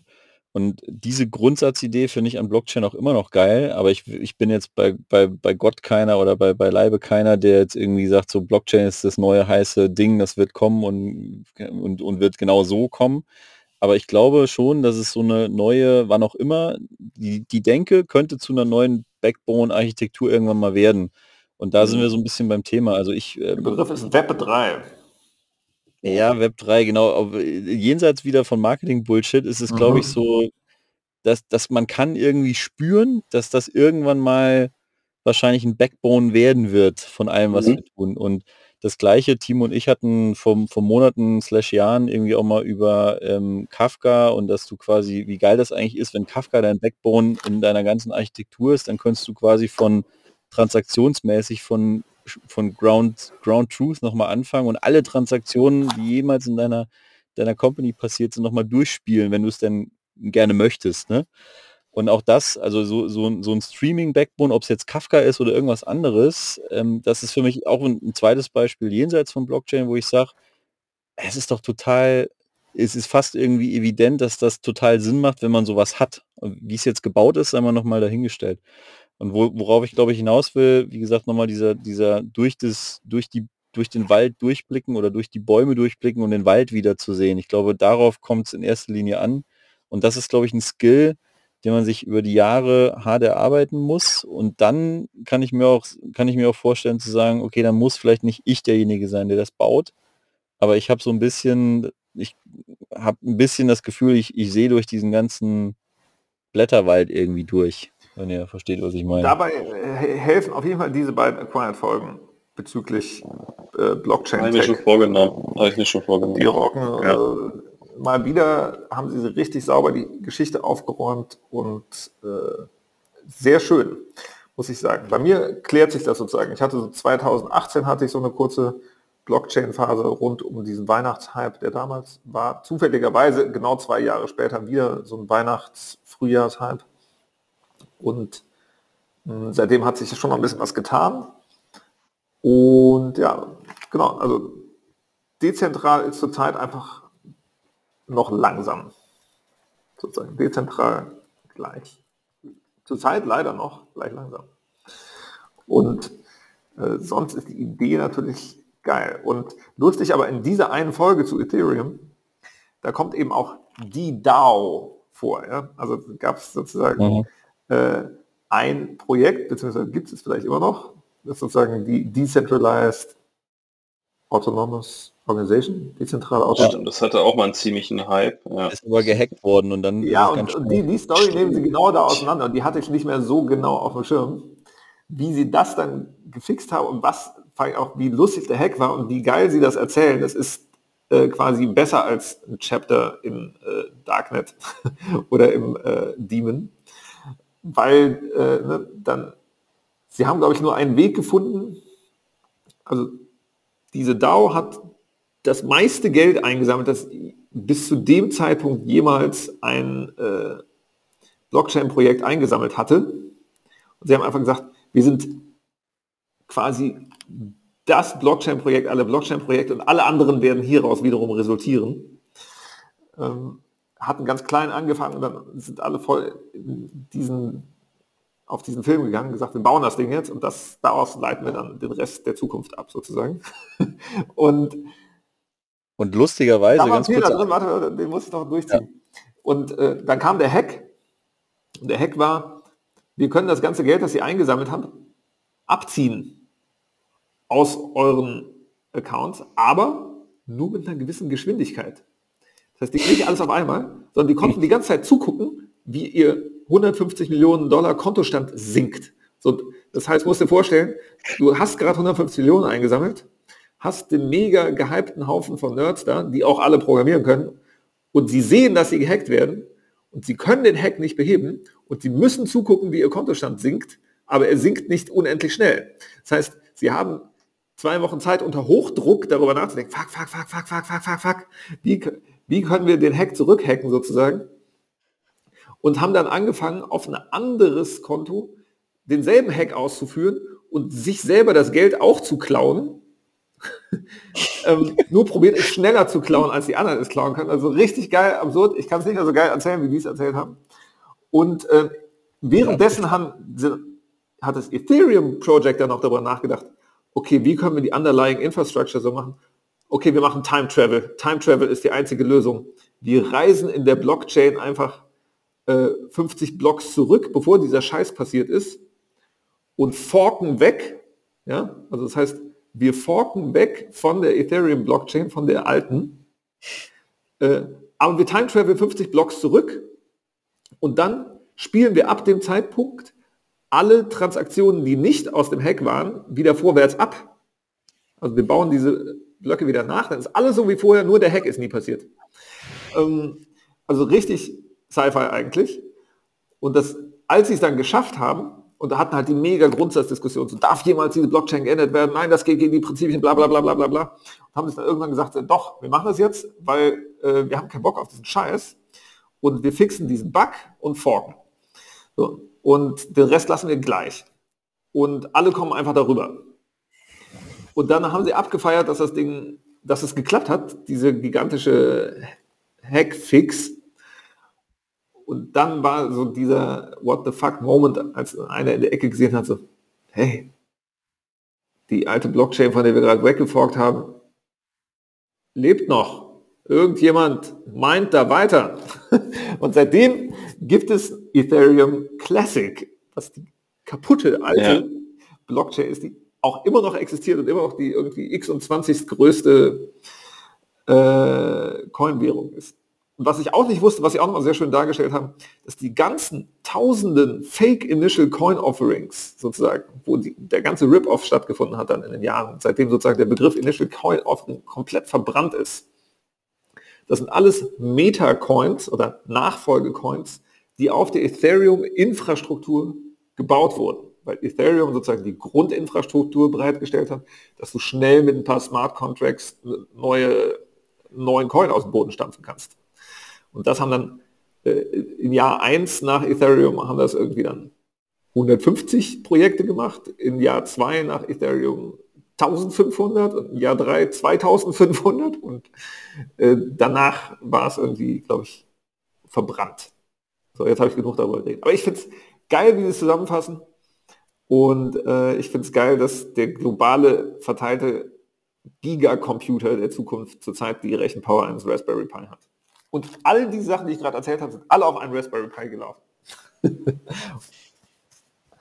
Und ja, ist abgedreht. Ähm, auf die gesamte Market Cap ein Raspberry Pi. Also ich glaube, dass ähm, noch ganz kurzer Einschub im Übrigen, das ähm, zweite Buch von Dämon heißt auf Englisch Freedom. Ähm, ah, okay, auf also Deutsch war es Darknet, alles klar. Ja, ja ah, genau, so war es. Okay. Ja, ja, aber es ist natürlich sogar kompletter Spagat zwischen beiden Begriffen, aber gut. Ähm, ich glaube, das Abgeräte, was ich immer noch in diesem ganzen Blockchain-Thema finde, ich habe auf der anderen Seite, also was ich bestätigen kann, ich habe auch so ein Bauchgefühl, dass da gerade irgendwas ist, warum auch immer, keine Ahnung, kann es euch erklären. Aber was ich halt so abgedreht finde, es ist halt sowas, das ist so ein mega Gap zwischen, was gerade technisch irgendwie gemacht wird und was man sich so vorstellen könnte, was man damit machen kann. Mhm. Und ich, ich, ich habe bis heute keinen Fuß in dieses Technische reinbekommen ich habe mir da ein paar Sachen irgendwann durchgelesen und mich da auch ein bisschen länger mit beschäftigt, aber irgendwie Das habe ich manchmal. Ich habe manchmal so technische Themen, da kriege ich keinen Fuß in die Tür, warum auch immer. Und irgendwie bei Blockchain ist auch so. Hat sich ja noch nicht geändert. Was ich aber schon interessant finde, sind halt so ein paar Gedankenexperimente, worauf könnte das Ganze hinauslaufen. Es gibt so zwei Themen. Ein Thema, was mich selbst irgendwie auch länger beschäftigt hat. Ein Freund von mir hat mal eine Zeit lang an der Idee getinkert und hat auch versucht, da Funding für zu bekommen, so im Endeffekt einen, wie soll man sagen, so ein Sharing oder so ein Share, also Anteile an, an Dingen ähm, zu bekommen anhand von Mitarbeit an Projekten. So, ne? Also beispielsweise, ne, ich baue jetzt irgendwie Data Tasks und ich könnte natürlich jetzt auch Entwickler der ganzen Welt einladen, da mitzumachen und könnte sagen, okay, je nachdem, was du tust, kriegst du halt, weiß ich nicht, sechs Token und äh, am Ende des Tages kriegst du halt so und so viel Anteil auch an der Company, aber halt nur nach dem, was du irgendwie reinbekommst. Das fand ich von der Grundidee schon, schon extrem cool und finde das auch immer noch extrem cool und hätte auch gerne so ein System für irgendwie für die Zukunft, weil das so eine, gerade eine Zutat ist, die mir irgendwie fehlt. Also ähm, ich habe auch, also wir hatten ja, das war jetzt nicht der letzte, weil da war ich nicht mit dabei, aber ich glaube den davor oder den zwei davor hatten wir ja mal drüber gesprochen, so wie, wie könnte man sich so Companies vorstellen. Und da hatte ich noch so gesagt, naja, ich könnte mir sowas vorstellen wie, ähm, ich mache so eine Company und bin aber bereit, ständig ein Fade-out zu machen und gehe dann irgendwann aus der Company raus. Ich glaube, ich bin gerade wieder so ein bisschen ins andere Extrem rüber gerutscht, aber ähm, das, das mache ich jetzt mal nicht auf, sondern ähm, erstmal nur ganz kurz auf diesem Blockchain-Thema weiter. Ähm, aber für mich gerade so in diesen, diesen Gedankenwelt, wo ich gerade darüber nachdenke, ist halt ein Teil davon, dass man schon irgendwie eine Möglichkeit hat, irgendwie so Shares zu generieren. Ich kann mir schon vorstellen, dass Blockchain-mäßig funktioniert, aber der Weg dahin ist halt riesig lang. Also da sind so viele Sachen, die man irgendwie lösen müsste. Da gibt es aber Ahnung, ein Projekt, da, da, sind dann NFTs die richtige Welt. Ich weiß, ja, ich weiß. Also muss ich vielleicht nochmal tiefer einsteigen. Zweiter Gedanke ist irgendwie gestern oder vorgestern auf Twitter über den Weg gelaufen. Hat einfach einer nur so einen Tweet abgesetzt, der gesagt hat, er glaubt, in 10 bis 15 Jahren leben wir in einer Welt, wo Leute in einer Nachbarschaft wohnen, wo sie Anteile an Geschäften, Gebäuden, Institutionen und so weiter in ihrer Nachbarschaft haben. Wenn noch ganz kleine Mikroanteile und so. Und der hat das einfach so geschrieben, so auch jetzt ohne großartig zu begründen, wie das funktionieren soll und so weiter. Einfach nur so als Gedankendings. Wofür ich dann, das sind immer so diese Momente, wo ich dann Twitter echt liebe, weil das bei mir sofort so ein, ja, das wäre geil. getriggert hat ich so gedacht habe, das wäre echt cool. Also das, das hätte ich super gerne. Also so diese Orte, die man einfach gerne mag, irgendwie ja, ein Teil davon zu sein oder ein Teil davon zu haben, ohne irgendwo mitmachen zu müssen. Oder weiß ich nicht was. Ist ja quasi in Indiegogo und, und Kickstarter in, in nochmal Real Life umgemünzt, so ein bisschen. Ja, ja. Also ja. erweitert, ne? Oder artverwandt. Also das ist wahrscheinlich auch so ein Use Case, den man irgendwann auf Blockchain irgendwie umsetzen kann. Aber den fand ich halt auch ganz gut. Ich empfehle also extrem dazu den äh, A16Z What's Hype, What's Real. Ist ja sozusagen so ein Subformat vom A16Z Podcast. Mhm. Und die haben habe ich auch hier verlinkt im Miro. Ähm, die haben eine NFT-Folge. Und äh, okay, What's Hype, What's Real. Und, äh, haben drei NFT-Brains eingeladen und ähm, nehmen das halt einmal auseinander, jede Menge Beispiele, Use Cases. Und die Folge hat bei mir tatsächlich äh, geunlockt, lag aber auch daran, dass ich offline war und einen Schuppen im Garten abgebaut habe. Und das hat fünf Stunden gedauert, deswegen habe ich die Folge fünfmal gehört. Ähm, aber das war echt so beim ersten Mal, Mal ja, weil es, ich war offline. Ich hatte nur die runtergeladen und war fünf ja. Stunden am Schuppen abbauen und es gab nichts anderes zu tun. Das ist für unterschiedlich. Ich hätte mich ins Auto gesetzt, wäre irgendwo hingefahren, hätte mir was Neues runtergeladen, wäre wieder zurückgefahren. Ja, genau. Und ich war in so einem Film, ich wusste, es ist heiß, ich muss diesen scheiß Schuppen abreißen. Ich, das ist so ein bisschen wie Benjamin Blümchen früher, da hast du auch immer äh, die, die ein, eine und gleiche Kassette oh, irgendwie. Das stimmt. Ja, das stimmt, aber ich möchte es nicht zugeben. Ich hatte auch nur eine, glaube ich. Ich hatte, ich hatte nur eine Benjamin Blümchen und ich weiß gar nicht mehr, welche das Das ist auch gut so. Ähm, ich habe ja. noch, ein, hab noch einen Punkt bezüglich im, im, engeren Blockchain, der ist nicht wirklich, also was mit dem kann man nichts machen, das ist kein ertragreicher Gedanke, aber ich glaube deswegen, oder ich sage ihn einfach mal, ich glaube, die Blockchain wird sich deswegen auf kurz oder lang durchsetzen, weil wir es uns eben vorstellen können, was wir damit alles machen können. Und mhm. wenn ich mir so in die Menschheitsgeschichte zurückkomme, äh, zurückgucke, ist für mich so ein, ein ähm, stylized Fact aus unserer Genese oder, oder so, so ein bisschen unserer Menschheitsgeschichte, immer dann, das, was wir uns vorstellen können, das wird auch irgendwann kommen. Es ist nur eine Frage der Zeit. das, das heißt jetzt nichts, deswegen sage ich, dass das, da steckt jetzt in diesem, in diesem, das ist kein erhellender Beitrag. Aber das ist für mich der Grund, warum ich vom Bauchgefühl sage, all das, was wir uns da vorstellen können mit dem, was du gerade sagtest, Timo, mit, ey, wir könnten darüber dies und jenes, wir könnten da, du kannst da Teile von deinem Lieblingsplatz vielleicht irgendwann erwerben oder deinen Lieblingscafé schützen vorm Abriss. Ähm, ne? Wir haben gerade in Hamburg, haben wir Oberhafenquartier, ähm, wird abgerissen und wird halt komplett neu ge gemacht und das ist halt gerade so ein bisschen von der linksalternativen Szene halt so einer der letzten oder einer der Plätze in Hamburg gewesen. Und wie geil wäre das, wenn man sowas irgendwie schützen könnte, indem nicht nur indem du auf die Straße gehst und irgendwie Lärm machst, was auch schon wichtig ist, sondern weil du sagst, ey, ich, ich, mir gehört ein Teil davon, du kannst es hier nicht machen, liebe Investmentgesellschaft, du kannst hier keinen Betonklotz hinsetzen. Und einfach nur, weil wir uns das vorstellen können, wie das sowas mit einem System wie beispielsweise der Blockchain irgendwann mal auch einen technischen Backbone kriegt, mit dem das möglich ist, ist für mich einfach der, der Beweis oder das ist für mich quasi klar, dass das irgendwann kommen wird. In welcher Ausprägung dann konkret, sagen wir dahingestellt, ob Ethereum oder irgendwas anderes oder die Internetcomputer oder bla blub, aber es wird kommen. Genau, ja. also es wird ein Internetcomputer kommen. Hoffentlich nicht der Typ. Der von dem Typ war mir bisher unsympathisch. Ich will ihn nicht vorverurteilen. Aber äh, alles, was ich bisher mitbekommen habe, dachte ich so, ja, ich lese nicht mal einen Artikel, wo da ein Foto dran ist. Das deckt sich komplett mit meinem. Bei Software Engineering Daily oder wo war der? Ja, ich suche ihn mal raus. Also ent, es war einer von den beiden. Das war so die Phase, wo ich die, vor allem diese beiden gehört habe. Ähm, und in einer der glaube, Software Engineering Daily war es.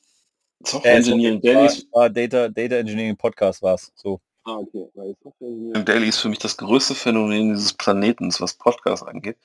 Der, der Host ist wirklich mit der schlechteste Host, den ich kenne. Absolut. Also der, der, man merkt ganz genau, dass er sich irgendwelche Fragen. Hat nur ein SEO-Titel gewählt.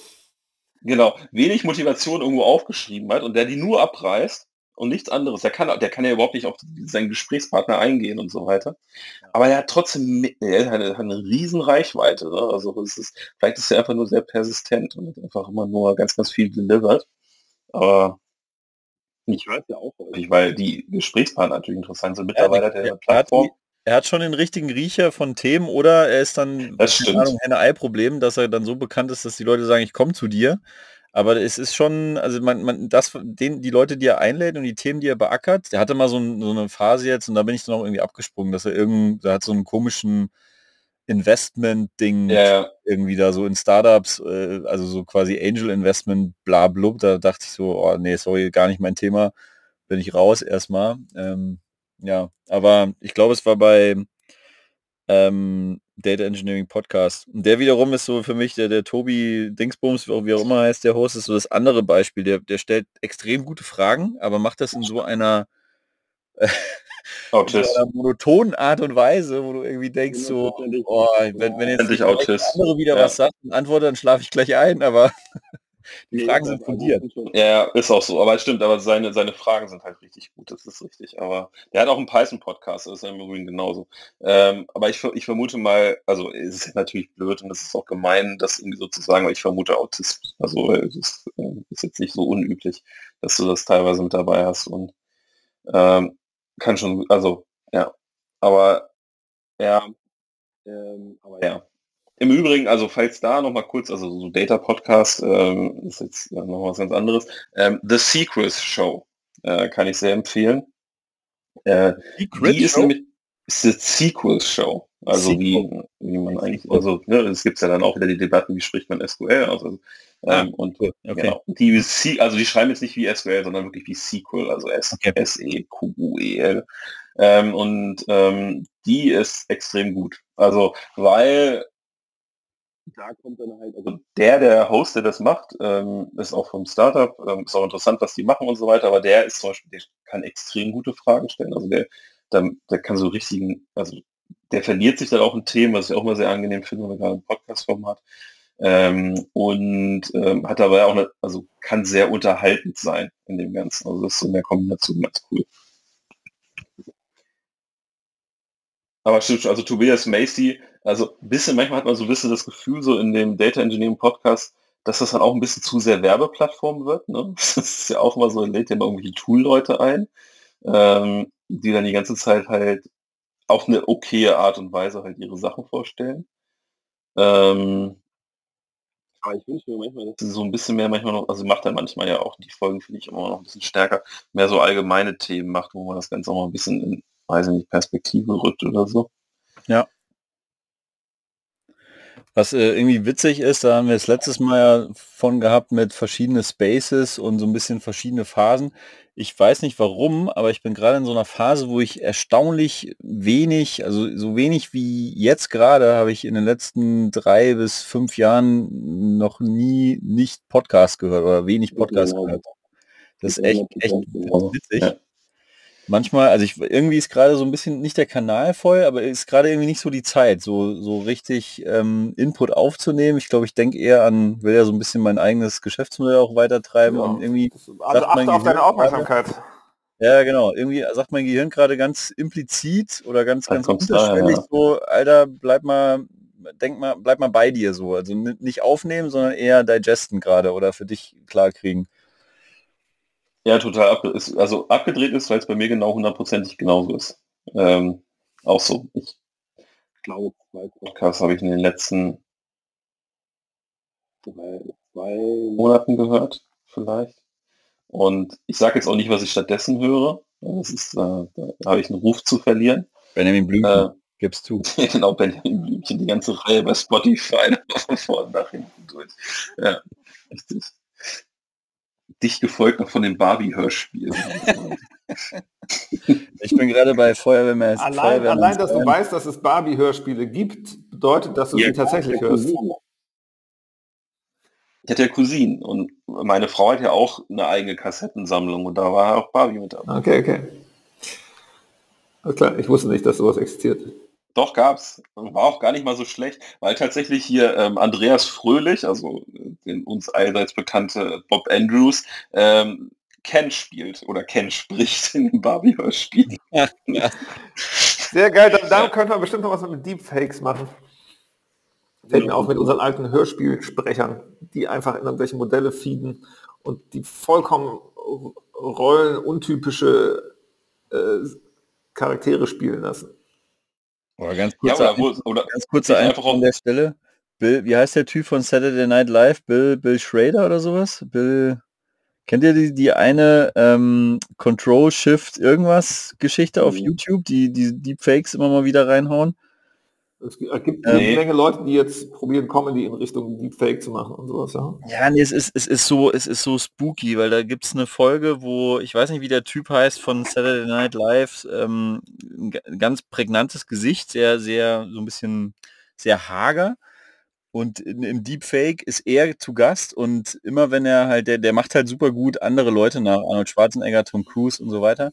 Und während er den anderen, die andere Person nachmacht, morpht sein Gesicht halt zu dieser Person. Auf einmal sitzt da halt Tom Cruise und das ist so, so spooky, richtig spooky. Such das mal raus. Ja, Deepfake-Aufklärung ähm, ist wichtig, weil wir nicht dazu, äh, noch nicht darauf geprimed sind, das zu erkennen. Es ist wichtig, nee. das Bewusstsein dafür zu schärfen, dass du jetzt eben einem Deepfake begegnen kannst, den du äh, dein Monkey Brain auf jeden Fall erstmal für echt hält. Absolut, ich suche das mal eben raus und dann äh, schiebe ich es schieb gleich rüber. So, ich glaube, manchmal, manchmal ist deine Hand irgendwie auf dem Mic oder sowas. Meine? Meine Hand? Glaube ich, oder irgendwas ist vor dem Mic manchmal. Nee, ich packe, glaube ich, meine, wenn ich meine Kopfhörer wieder zurückschiebe. Ja, sorry. Ja. Äh, summa summarum, super Sound. Ab und zu ist irgendwas davor. Bill Hader heißt der Typ. Bill Hader.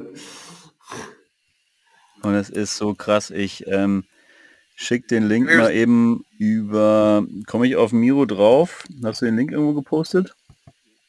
Bei Zencaster kannst du ihn noch Naja. Ah das äh, ist wirklich. Also ich habe mir das schon bestimmt fünfmal angeguckt und es ist einfach, es wird nicht weniger spooky. Ist spooky, Deepfake ist spooky. Weil wie willst du es, du kriegst es nicht hin. Also du kriegst nur ja, aber stell dir mal vor, du könntest, Du könntest deine ganzen Podcasts, wie zum Beispiel Software Engineering Daily, könntest du einfach mit der Stimme von ähm, Oliver Rohrbeck alles überlegen. Oh, das wäre geil. Ja. Justus Jonas erzählt mir meine Oder noch besser, du könntest in Zoom-Calls, wenn du, wenn du so Leute, also wenn du einfach Spaß haben willst, einfach dann von anderen Leuten mit den ganzen Zoom-Call was halt mit einer Stimme überlegen. Dann wird es vielleicht auch plötzlich wieder viel interessanter. Das, ja, ich denke, damit kann man auf jeden Fall Menschen begeistern. Mit Voice Switch und Voice Model Switching und so ein bisschen Overlays. Ja, aber nur für dich selbst. Also jetzt, andere müssen es ja gar nicht mitbekommen. Aber so, dass du dir so selbst so in, gerade so einen schwierigen Zoom-Calls, ja, einfach so ja, dass wir selbst die auch alle lustig Ein, Einfach, einfach als Charakter, genau. als, als Chewbacca, als Chewbacca. Genau. Die ja, ja, ja, ja, ja. du bist gerade, du bist auf einem guten Weg. Aber ich vermute, ja, da muss man gucken. Es braucht natürlich schon Convenience Power und Processing Power, das zu machen. Also es muss für den User convenient sein.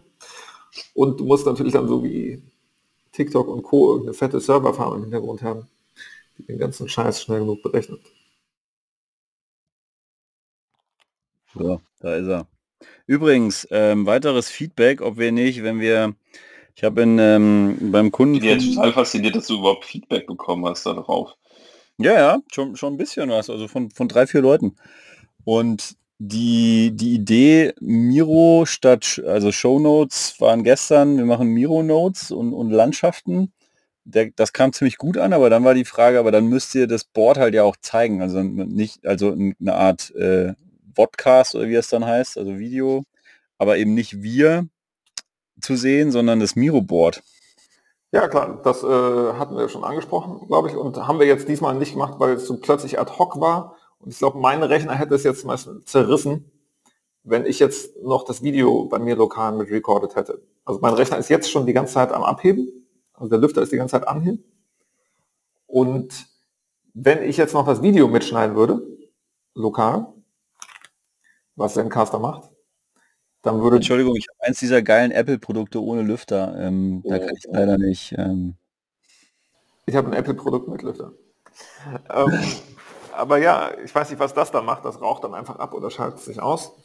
Genau, es geht dann einfach, das disintegriert einfach in seine Bestandteile. Ne? Einfach, es verschwindet einfach. Es ist einfach weg. Smooth.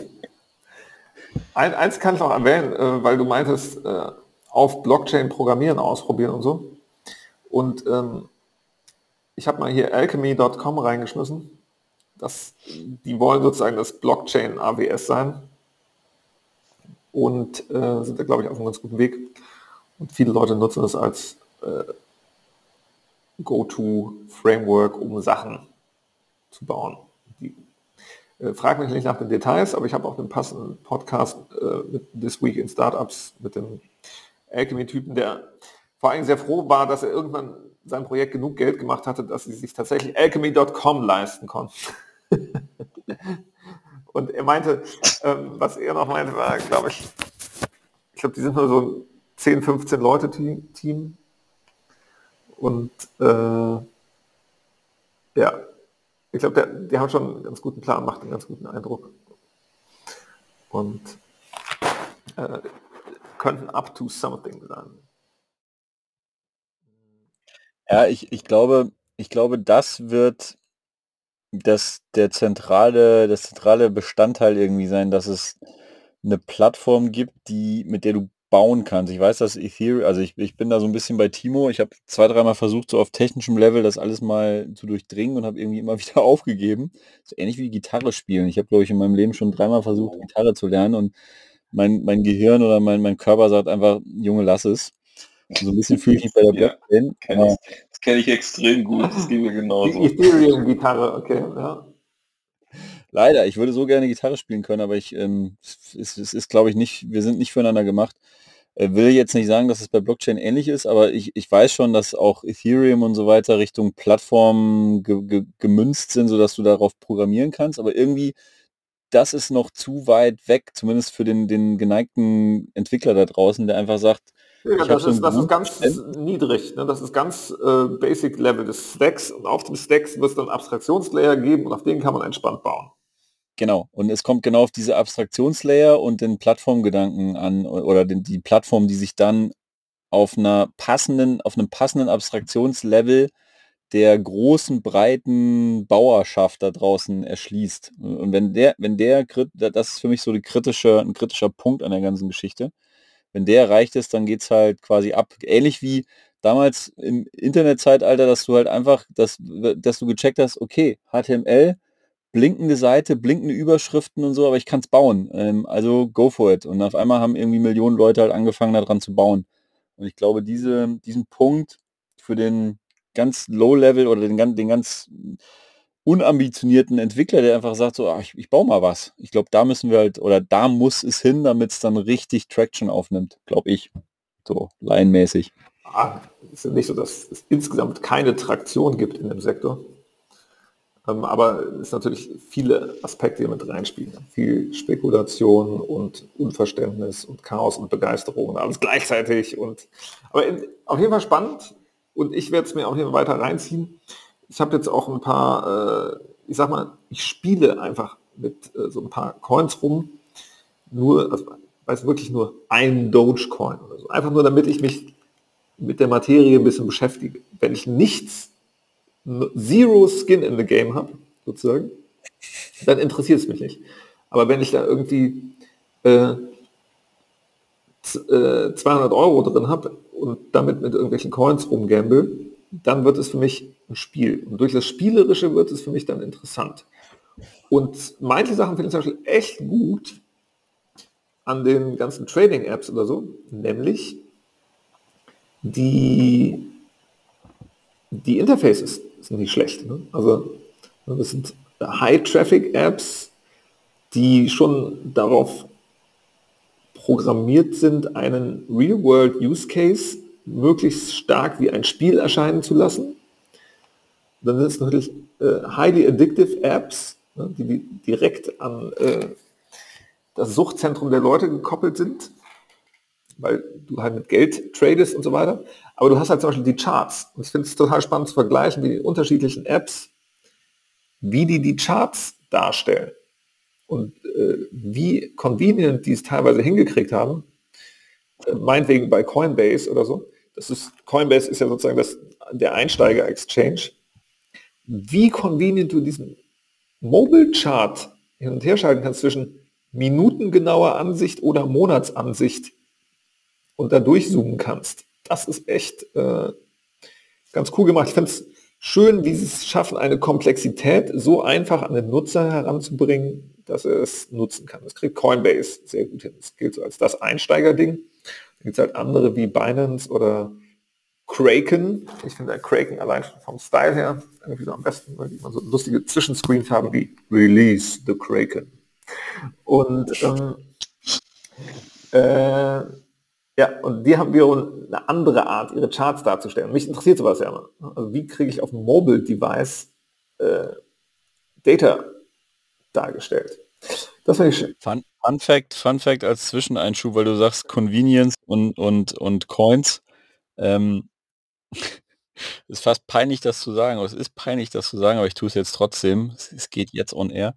Im Lockdown März oder kurz vorm Lockdown März 2020. Ich habe vorher noch nie irgendwie ähm, Bitcoins irgendwie kaufen wollen. Und an dem Tag oder um die Zeit dachte ich irgendwie so, hm, die ganze Welt geht in eine Pandemie. Ich gucke mir mal an, was Bitcoin eigentlich gerade so macht.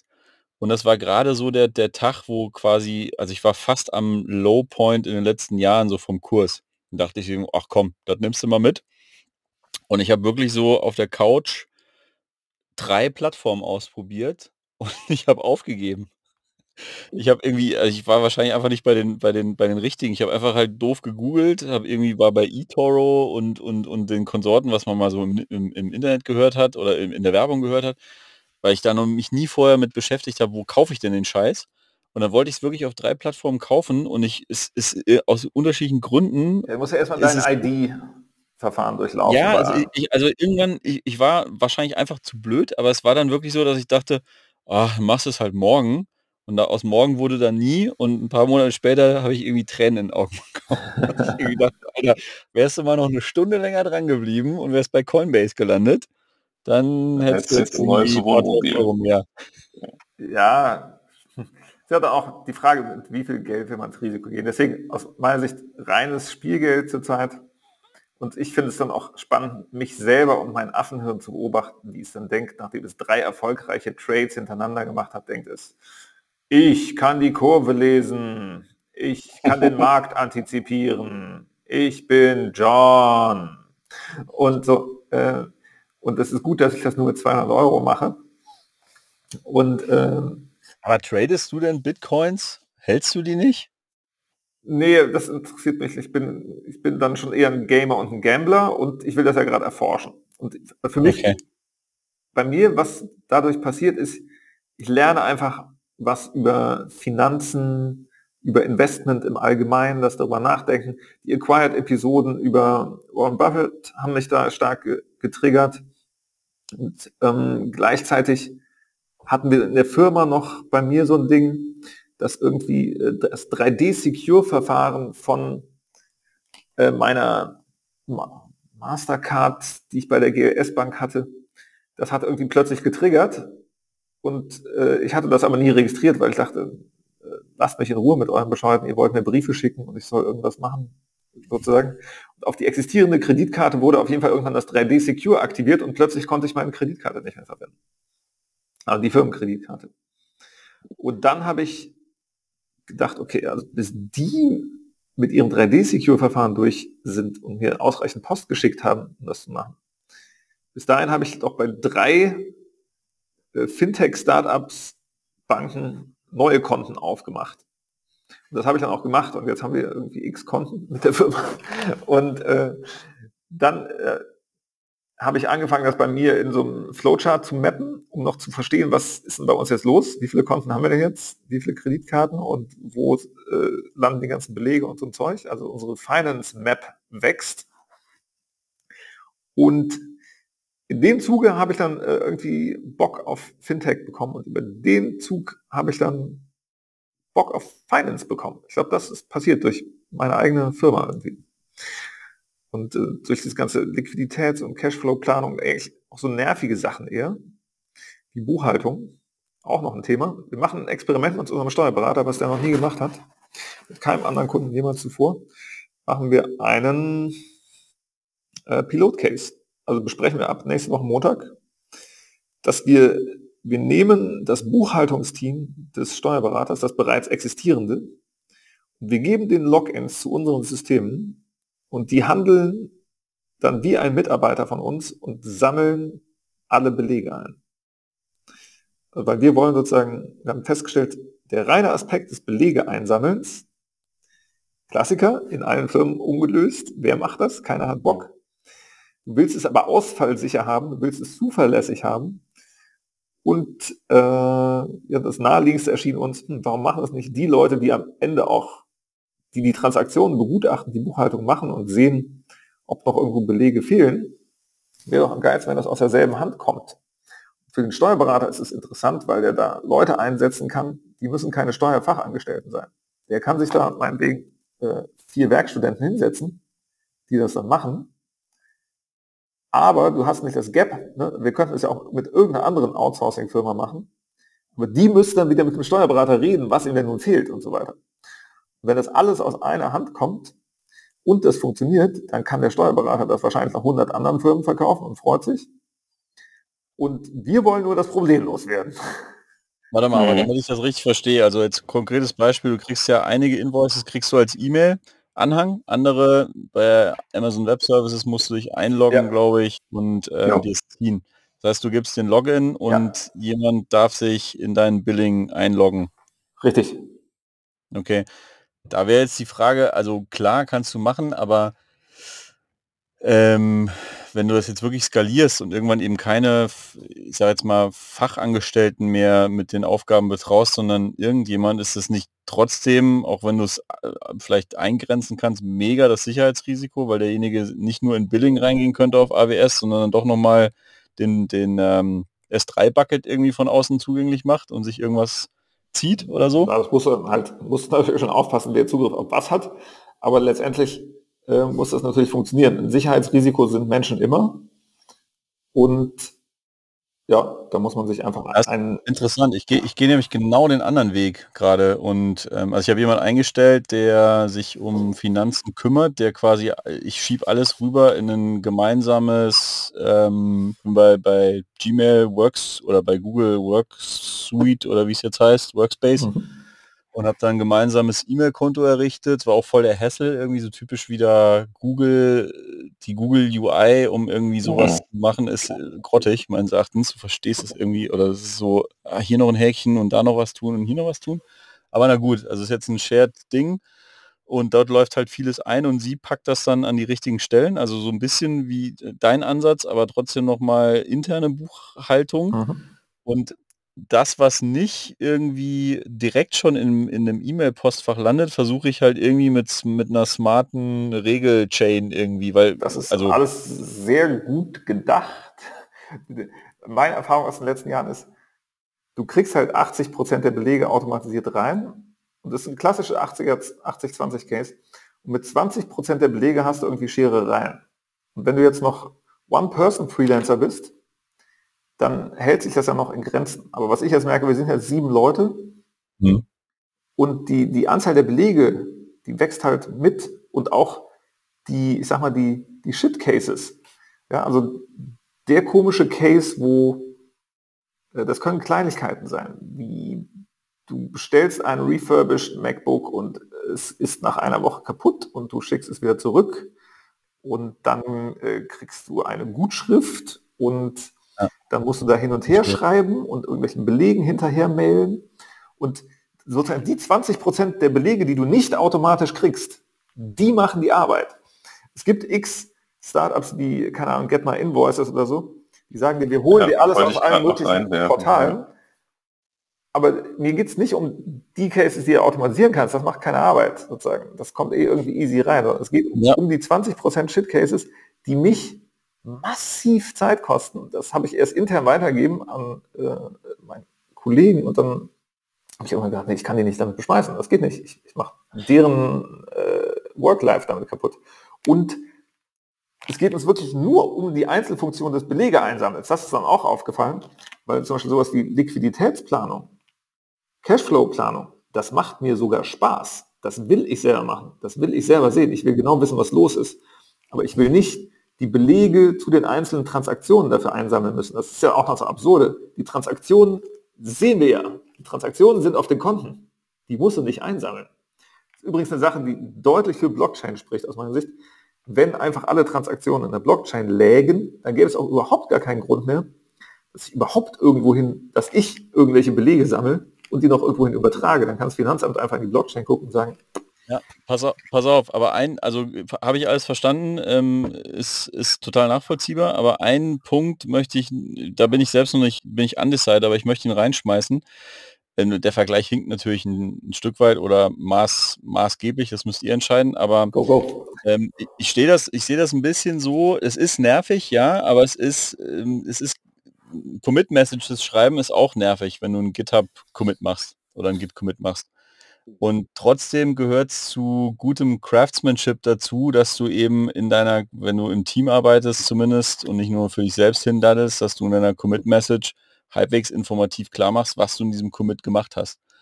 Und ich glaube, es hat auch ein Stück weit mit, also das merke ich zumindest bei mir, mit Selbstdisziplin zu tun. Ich bin wie so viele oder was du auch sagtest, Fintech-mäßig bei letztendlich bei der Solaris Bank über Holvi und die bieten dir ja, also zumindest für diese Standardtransaktionen, die du, die trotzdem aber irgendwie nervig sind, wenn du es nicht noch nicht automatisiert hast, aber einfach die Möglichkeit, ich sehe immer auf meinem Smartphone kommt eine neue Transaktion rein, ähm, die abgebucht wird und ich gehe halt mittlerweile in meine App, weil ich mich einfach am Riemen reiße und sage so, okay, es ist jetzt wie eine Commit-Message hier oder wie ein Jira-Ticket äh, beantworten, was der andere, was mein Kollege mir ähm, geschrieben hat, irgendwas dazu zu schreiben, dass ich in diese App reingehe und sage so, okay, die Transaktion weiß ich noch, weil das war gerade mit Car2Go oder mit äh, ShareNow, wie es jetzt heißt. Ich hau sofort den Beleg hier rein und dann ist das Thema gegessen. Mach das mal für sieben Mitarbeiter. Also, nee, nicht, nee, lange suchst du nach nicht Beleg du für sieben, nicht du für sieben, sondern der Mitarbeiter selbst, weil du schreibst ja auch nicht die Commit-Messages für deine sieben Mitarbeiter. Hm, ja, also ist natürlich, klar, das wäre distributed. Ähm, ich glaube, der Aspekt ist sowieso auch trotzdem immer noch da. Den wirst du gar nicht los. Aber nur, nur als Zwischenfrage, aber wie, wie, schnell, wie schnell findest du dann den Beleg? Also was mich an, am meisten daran nervt, ist einfach, ähm, also A ist es halt ein Vorgang, den machst du nicht so häufig. B ist es ein Vorgang, der gerade bei Software as a Service Tools häufig super schlecht gelöst ist, weil er auch natürlich kein Software as a Service Tool Bock drauf hat, vernünftig ihre Billings nicht zu machen. Versuch mal bei LinkedIn die Rechnung zu finden. Ähm, ich brauche da jedes Mal 15 Minuten für. Ähm, also selbst wenn ich es direkt machen würde, wenn es abgebucht wird, dann, dann äh, muss ich ja in dem Moment gerade 15 Minuten irgendwie drauf verschwenden, das zu machen. Ja, also bei mir wird die, ich, ich gebe dir recht, ich weiß, dass es irgendwo rechts in, entweder heißt es Settings oder ich vergesse immer, wie der Oberpunkt heißt, weil der total nicht äh, deskriptiv ist. Und dann google ich einmal und dann weiß ich es wieder. Und das Nervige ist dort, du musst doch immer wieder bei jedem neuen Beleg ähm, deine Adresse, also die Billing-Adresse neu eingeben. Genau. Also wo du denkst so, alter Schwede, warum kann ich das nicht abspeichern? Microsoft halt. Ja, und das ähm, gebe ich dir recht, aber ich, ich kann es tatsächlich, also ich kann es eigentlich zuordnen. Also mein Gehirn sagt, ah ja, ist das und das. Das Einzige, und ich mache es dann aber trotzdem halt oft einfach nicht, weil ich sage, ah, ich mache das en bloc, ne? Ähm, am Wochenende. Ja, ähm, fünf, genau. fünf, 15 Wochen später ungefähr. Äh, ach ja, den müsste ich auch noch irgendwie suchen das Einzige, wo ich richtig, was ich richtig noch viel nerviger als LinkedIn finde ich Amazon, weil A, kannst du die Invoice dir nicht ziehen, bevor die Bestellung nicht komplett abgewickelt ist.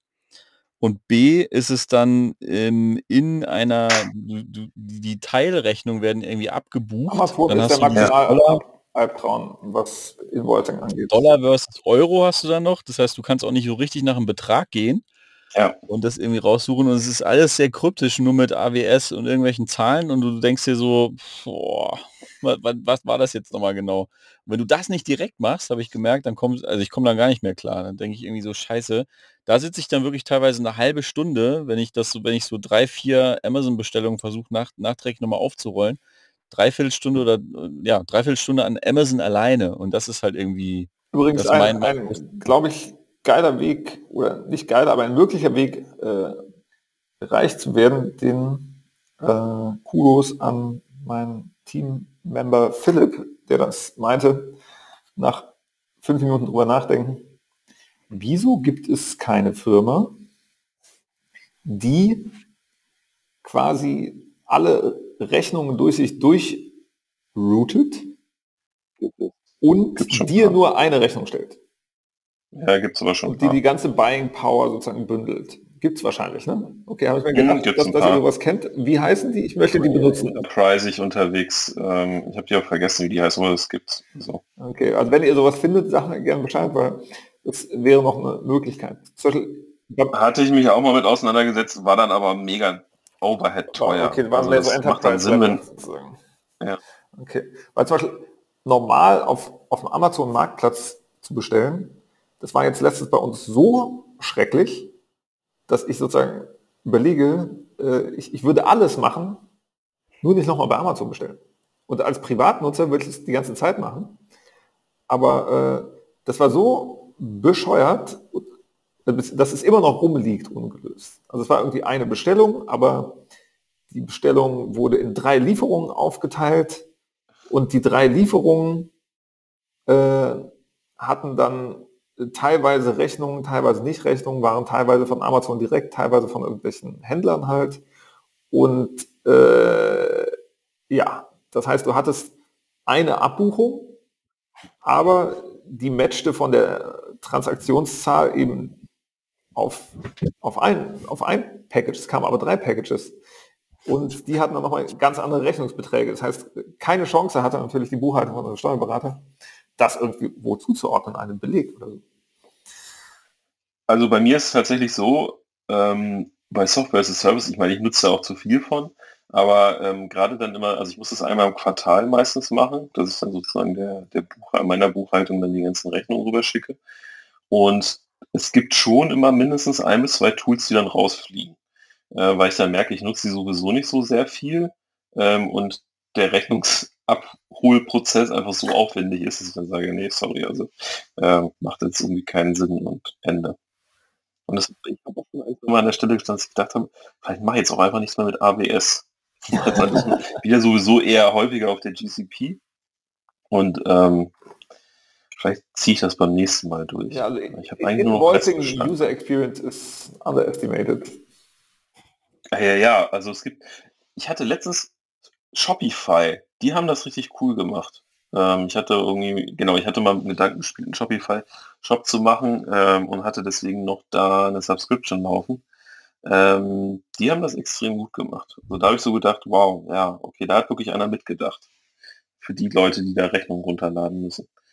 Aber das ist ein guter Punkt, das Mitdenken, Stichwort Gamification, was du vorhin meintest, John, mit wie, wie niedrigschwellig dann Bitcoin-Apps ähm, das teilweise machen und gamifyen, sodass du als Nutzer irgendwie dabei bleibst. Das ist für mich irgendwie nur, warum macht das noch keiner auf dem, also Stichwort Datev-Unternehmen online. Ich weiß nicht, ob ihr euch hey. das jemals getan habt. Ja, ja, jetzt kommst du mein Top-Lieblingsthema. Oh Gott, oh Gott, oh Gott. Nein, das ist spannend. Es ist das älteste Startup Deutschlands. Ja, ja. ja das, das heißt nichts Gutes. Es hat sich so komplett über ein Monopol eingezeckt, dass es äh, quasi de facto Monopol ist. Fast alle Steuerberater darauf laufen. Sie fast alle äh, Buchhaltungsprozesse, die es nach deutschem Recht gibt, abdecken und deshalb nicht mehr los wirst. Und sie haben keine Incentive, sich zu verbessern. das wäre das wäre auch alles okay. Also Microsoft ist auch ein Quasi-Monopol im, im Business-Bereich oder Endkundenbereich. Ja, Damit kann ich sich weiter optimieren. Datev muss ich nicht, die können scheiß User Experience abliefern und es sich leisten. Nee, das ist, das ist nicht mal scheiß User Experience, das ist einfach indiskutabel. Wirklich, das ist das, ist das Schlechteste, das schlechteste, schlechteste, schlechteste, was ich jemals gesehen habe. Das ist da, da könnte ich noch mehr ranten als gegen Apple. Ähm, haben wir es gefunden, endlich. Invoices ist im Übrigen auch relativ weit auf Datev-Level. Ist auch mit das Schlechteste, was ich in den letzten Jahren gesehen habe.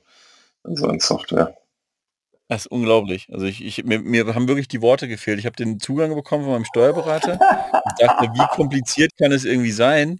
Ich wollte einfach mal Belege hochladen. Ich, ich habe nach drei Stunden habe ich aufgegeben. Auf jeden Fall. Deswegen laden wir das als Zwischenlevel in LexOffice, damit über die Datev-Schnittstelle sich der Steuerberater das dann in Datev-Unternehmen online ziehen muss. Ich weigere mich einfach, äh, Datev-Unternehmen online, liebevoll Duo abgekürzt, äh, zu verwenden.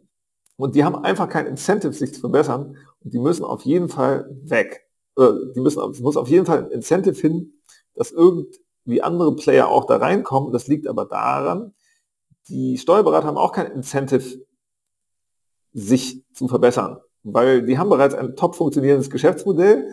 Das ist total stabil. Äh, das ändert sich extrem langsam. Ein, zwei Steuergesetze pro Jahr ändern sich und der Rest bleibt gleich lass es auch 50 sein, aber summa summarum im Vergleich mit anderen Marktsegmenten, es ist extrem stabil. Es gibt kein Incentive für Steuerberater, irgendwas an ihrem Setup zu ändern. Es gibt kein Incentive für die DATEV, irgendwas an ihrem UX-Horror zu ändern. Und deswegen äh, steckt das fest. Also das, die Evolution klebt da fest. Aber das Spannende ist, dass sie ja so gesehen mal ganz vorne waren. Das war ja, der Startpunkt klar. der Digitalisierung Deutschlands ist quasi DATEV. Ja. Aber das, also ich, äh, du hast die, die, die Lobby, ähm, Steuerberaterlobby, die ganze Wirtschaftszweig ist natürlich ein, ein Pfund.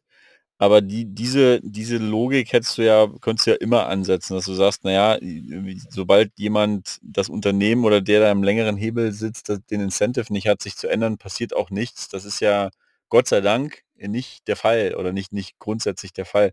Also ich glaube schon, dass da Disruption in irgendeiner Form möglich wäre. Ich wüsste jetzt auch nicht, wo, wo jetzt dieser krasse Push und Pull oder wer auch immer das, das verursachen würde. Aber ich, ich, ich bin einfach fasziniert, dass wir 2021 ähm, dort stehen, wo wir gerade stehen mit dieser, mit dieser Invoicing und steuerlichen Digitalisierungsgeschichte. Das spricht, das sind tatsächlich mal für mich handfeste Sachen, die für Blockchain sprechen, die aber noch nicht realistisch umsetzbar sind, aus verschiedensten Gründen. Aber ja, ich, ich habe mich ein bisschen mit dem Space beschäftigt sozusagen. Also mit mhm. diesen äh, Freelancer-Abrechnungstools, wovon es diverse gibt, sozusagen, äh, sei es irgendwie LexOffice, sei es äh, Contest, Contest, sei es Debitor, sei es XYZ am Ende landet es alles in Datev und das ist das Problem. Das heißt, Datev ist der Gatekeeper vor dem Steuerberater und der, den Steuerberater brauchst du am Ende. Und das heißt, kein Startup kann an Datev vorbei eine geilere User Experience entwickeln, sondern am Ende musst du es in Datev kippen. Und dadurch, äh, ja, das, das, ist sehr ungewöhnlich festgefahren. Bei, bei Windows ist ja die Gefahr, dass du wechselst zu macOS, aber der Steuerberater wechselt einfach nicht. Der ist auf Datev, bleibt auf Datev und that's it. Ja, aber beim äh, ich, ich muss, ich muss ganz kurz schon mal die Voranmeldung machen. Ich muss, glaube ich, in den nächsten fünf Minuten rausfaden, weil ich langsam echt zu müde werde. Check. Ja, ich habe jetzt auch ein scheiß Thema. Also man will einfach nur noch schlafen und oder kotzen. ein bisschen mit daran. Ja, lass uns doch, dann lass uns doch hier den, den, den Ausstiegsbogen. Echt, sind sowas schrecklich, wollen wir aufhören? Ich, ich muss mindestens dreimal geilste Garage sagen geilste Garage, beste Etage, geilste Garage. Ich, ich habe noch, ein, hab noch ein schönes äh, Rückschlussthema, was ich auch richtig geil fand als Ausblick, weil das würde ich gerne mal, da würde ich gerne mehr zu erfahren, was Timo vorhin gesagt hat mit, was dein Kumpel irgendwie angedacht hat mit Shares an das, was du reinbringst, an Arbeitsleistungen oder wie auch ja. immer, das wird vergütet. Ich glaube, auf Englisch würde man sowas ja Meritocracy nennen. Ich war ähm, hochgradig, ich habe mich da mal ein bisschen mit beschäftigt, aber bin nie so richtig reingekommen. Äh, ich weiß, dass aber die Mozilla Foundation offiziell sich halt ein Meritocracy Governance Prinzip, glaube ich, gegeben hat.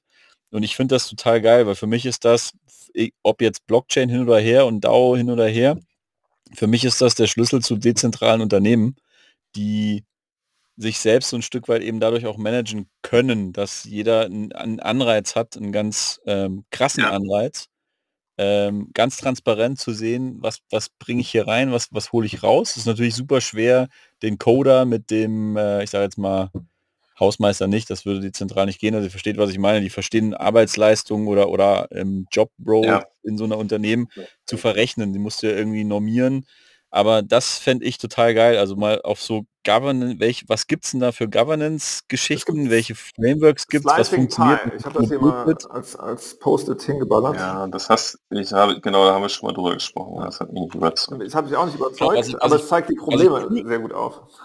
Was ich cool finden würde, wenn wir mal, äh, wir haben ja über so ein bisschen, welche, welche Sachen kristallisieren sich so langsam raus, wo man mal ein bisschen fokussierter reingehen könnte.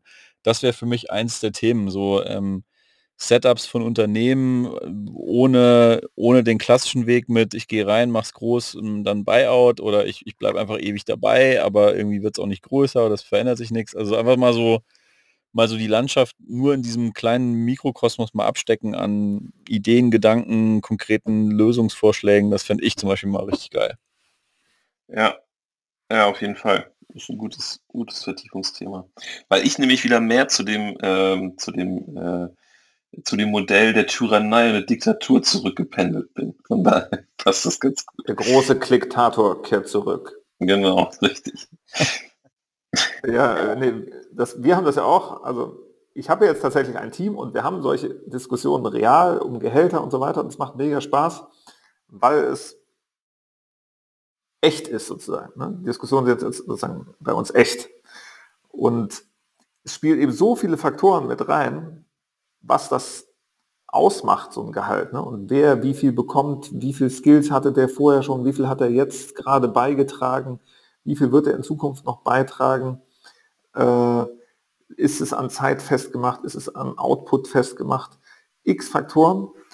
Und äh, ja, wir erforschen es sozusagen gerade live. Wir haben keine feste, einfache Antwort, weil es extrem fuzzy ist. Was bei uns auf jeden Fall schön ist, ist, dass wir es eben diskutieren und dabei krass, äh, krasse Sachen zutage, äh, zutage kommen. Ne? Einerseits hat jeder so einen extrem gierigen Affen in sich, der einfach sagt, ja, Credits und äh, einfach persönliche Vorteile haben will, Ressourcen horten will und äh, natürlich auch sofort neidisch wird, wenn er Ressourcen bei anderen sieht und äh, so Sachen, die man nicht abschalten kann, aber wenn man darüber redet, ist schon cool. Und äh, es gibt so Sachen, die extrem schwer zu greifen sind. Zum Beispiel, ab wie viel Euro fühlt sich eine Person gewertschätzt? Also ab, ab wann fühlst du, denkst du nicht, dass du unter Preis arbeitest? Dieses Gefühl sozusagen.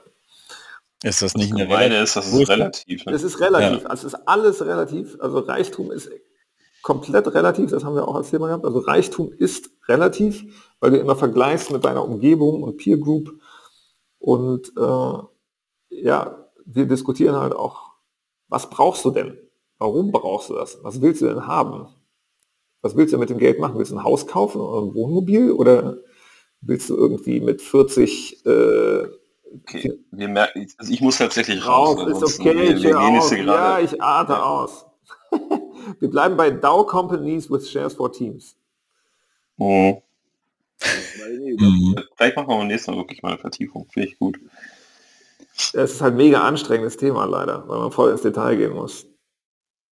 Ja, man muss ja nicht, man muss das ja nicht in einem Go, ähm, aber dass wir ja. mal bei, in einer Folge nur bei diesen Themen bleiben, vielleicht jeder so ein bisschen das vorbereitet, mal ähm, oder in, in, irgendeiner Form, ne, ein bisschen fokussierter mal auf einen Aspekt das trimmt, heißt ja nicht, dass wir dann das damit die Weltprobleme lösen in diesem Aspekt oder in diesem Mikrobereich, aber ich fände es mal cool, wenn wir dafür mal uns Zeit nehmen, weil ich glaube, das ist ein Thema, das alle, alle interessiert, uns drei und auch, glaube ich, andere interessieren könnte. Ja, das ist, uns ist ein DAO-Thema und das ist damit verdammt nah am Demon dran, einer unserer äh, Kernkonnektoren. Äh, Zumindest am Anfang, dass wir gedacht haben, hey, mit, mit den beiden kann ich über den Demon reden.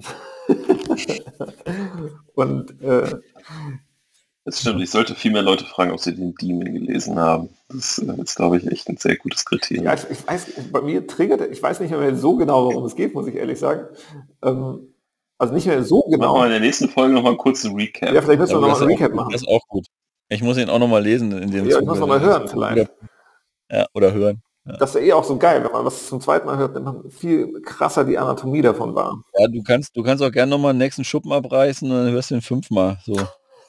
Ja, da muss aber sehr großer Schuppen sein, weil der What's Hype, What's Real Podcast war eine Stunde und das andere Ding dauert gleich ein bisschen länger. Bevor Timo uns wegklappt, ja. ich fand es mega cool, dass das so in völliger Impromptu-Manier und dann auch noch zu dritt, was, was hier die letzten Male gescheitert ist, äh, heute geklappt hat. Äh, ich fand es wieder mal richtig geil. Vielen Dank. Ja, ebenso. ebenso. Danke ebenso. Ist mir äh, eine Ehre. Es war mir eine Disco. Ja. Sehr geil. Ja, cool. Dann äh, baller ich das gleich irgendwo hoch, wenn ich mich noch dazu überwinden kann, sonst mache ich es morgen. Ja, auf jeden Fall. Morgen reicht. We will see. We will see.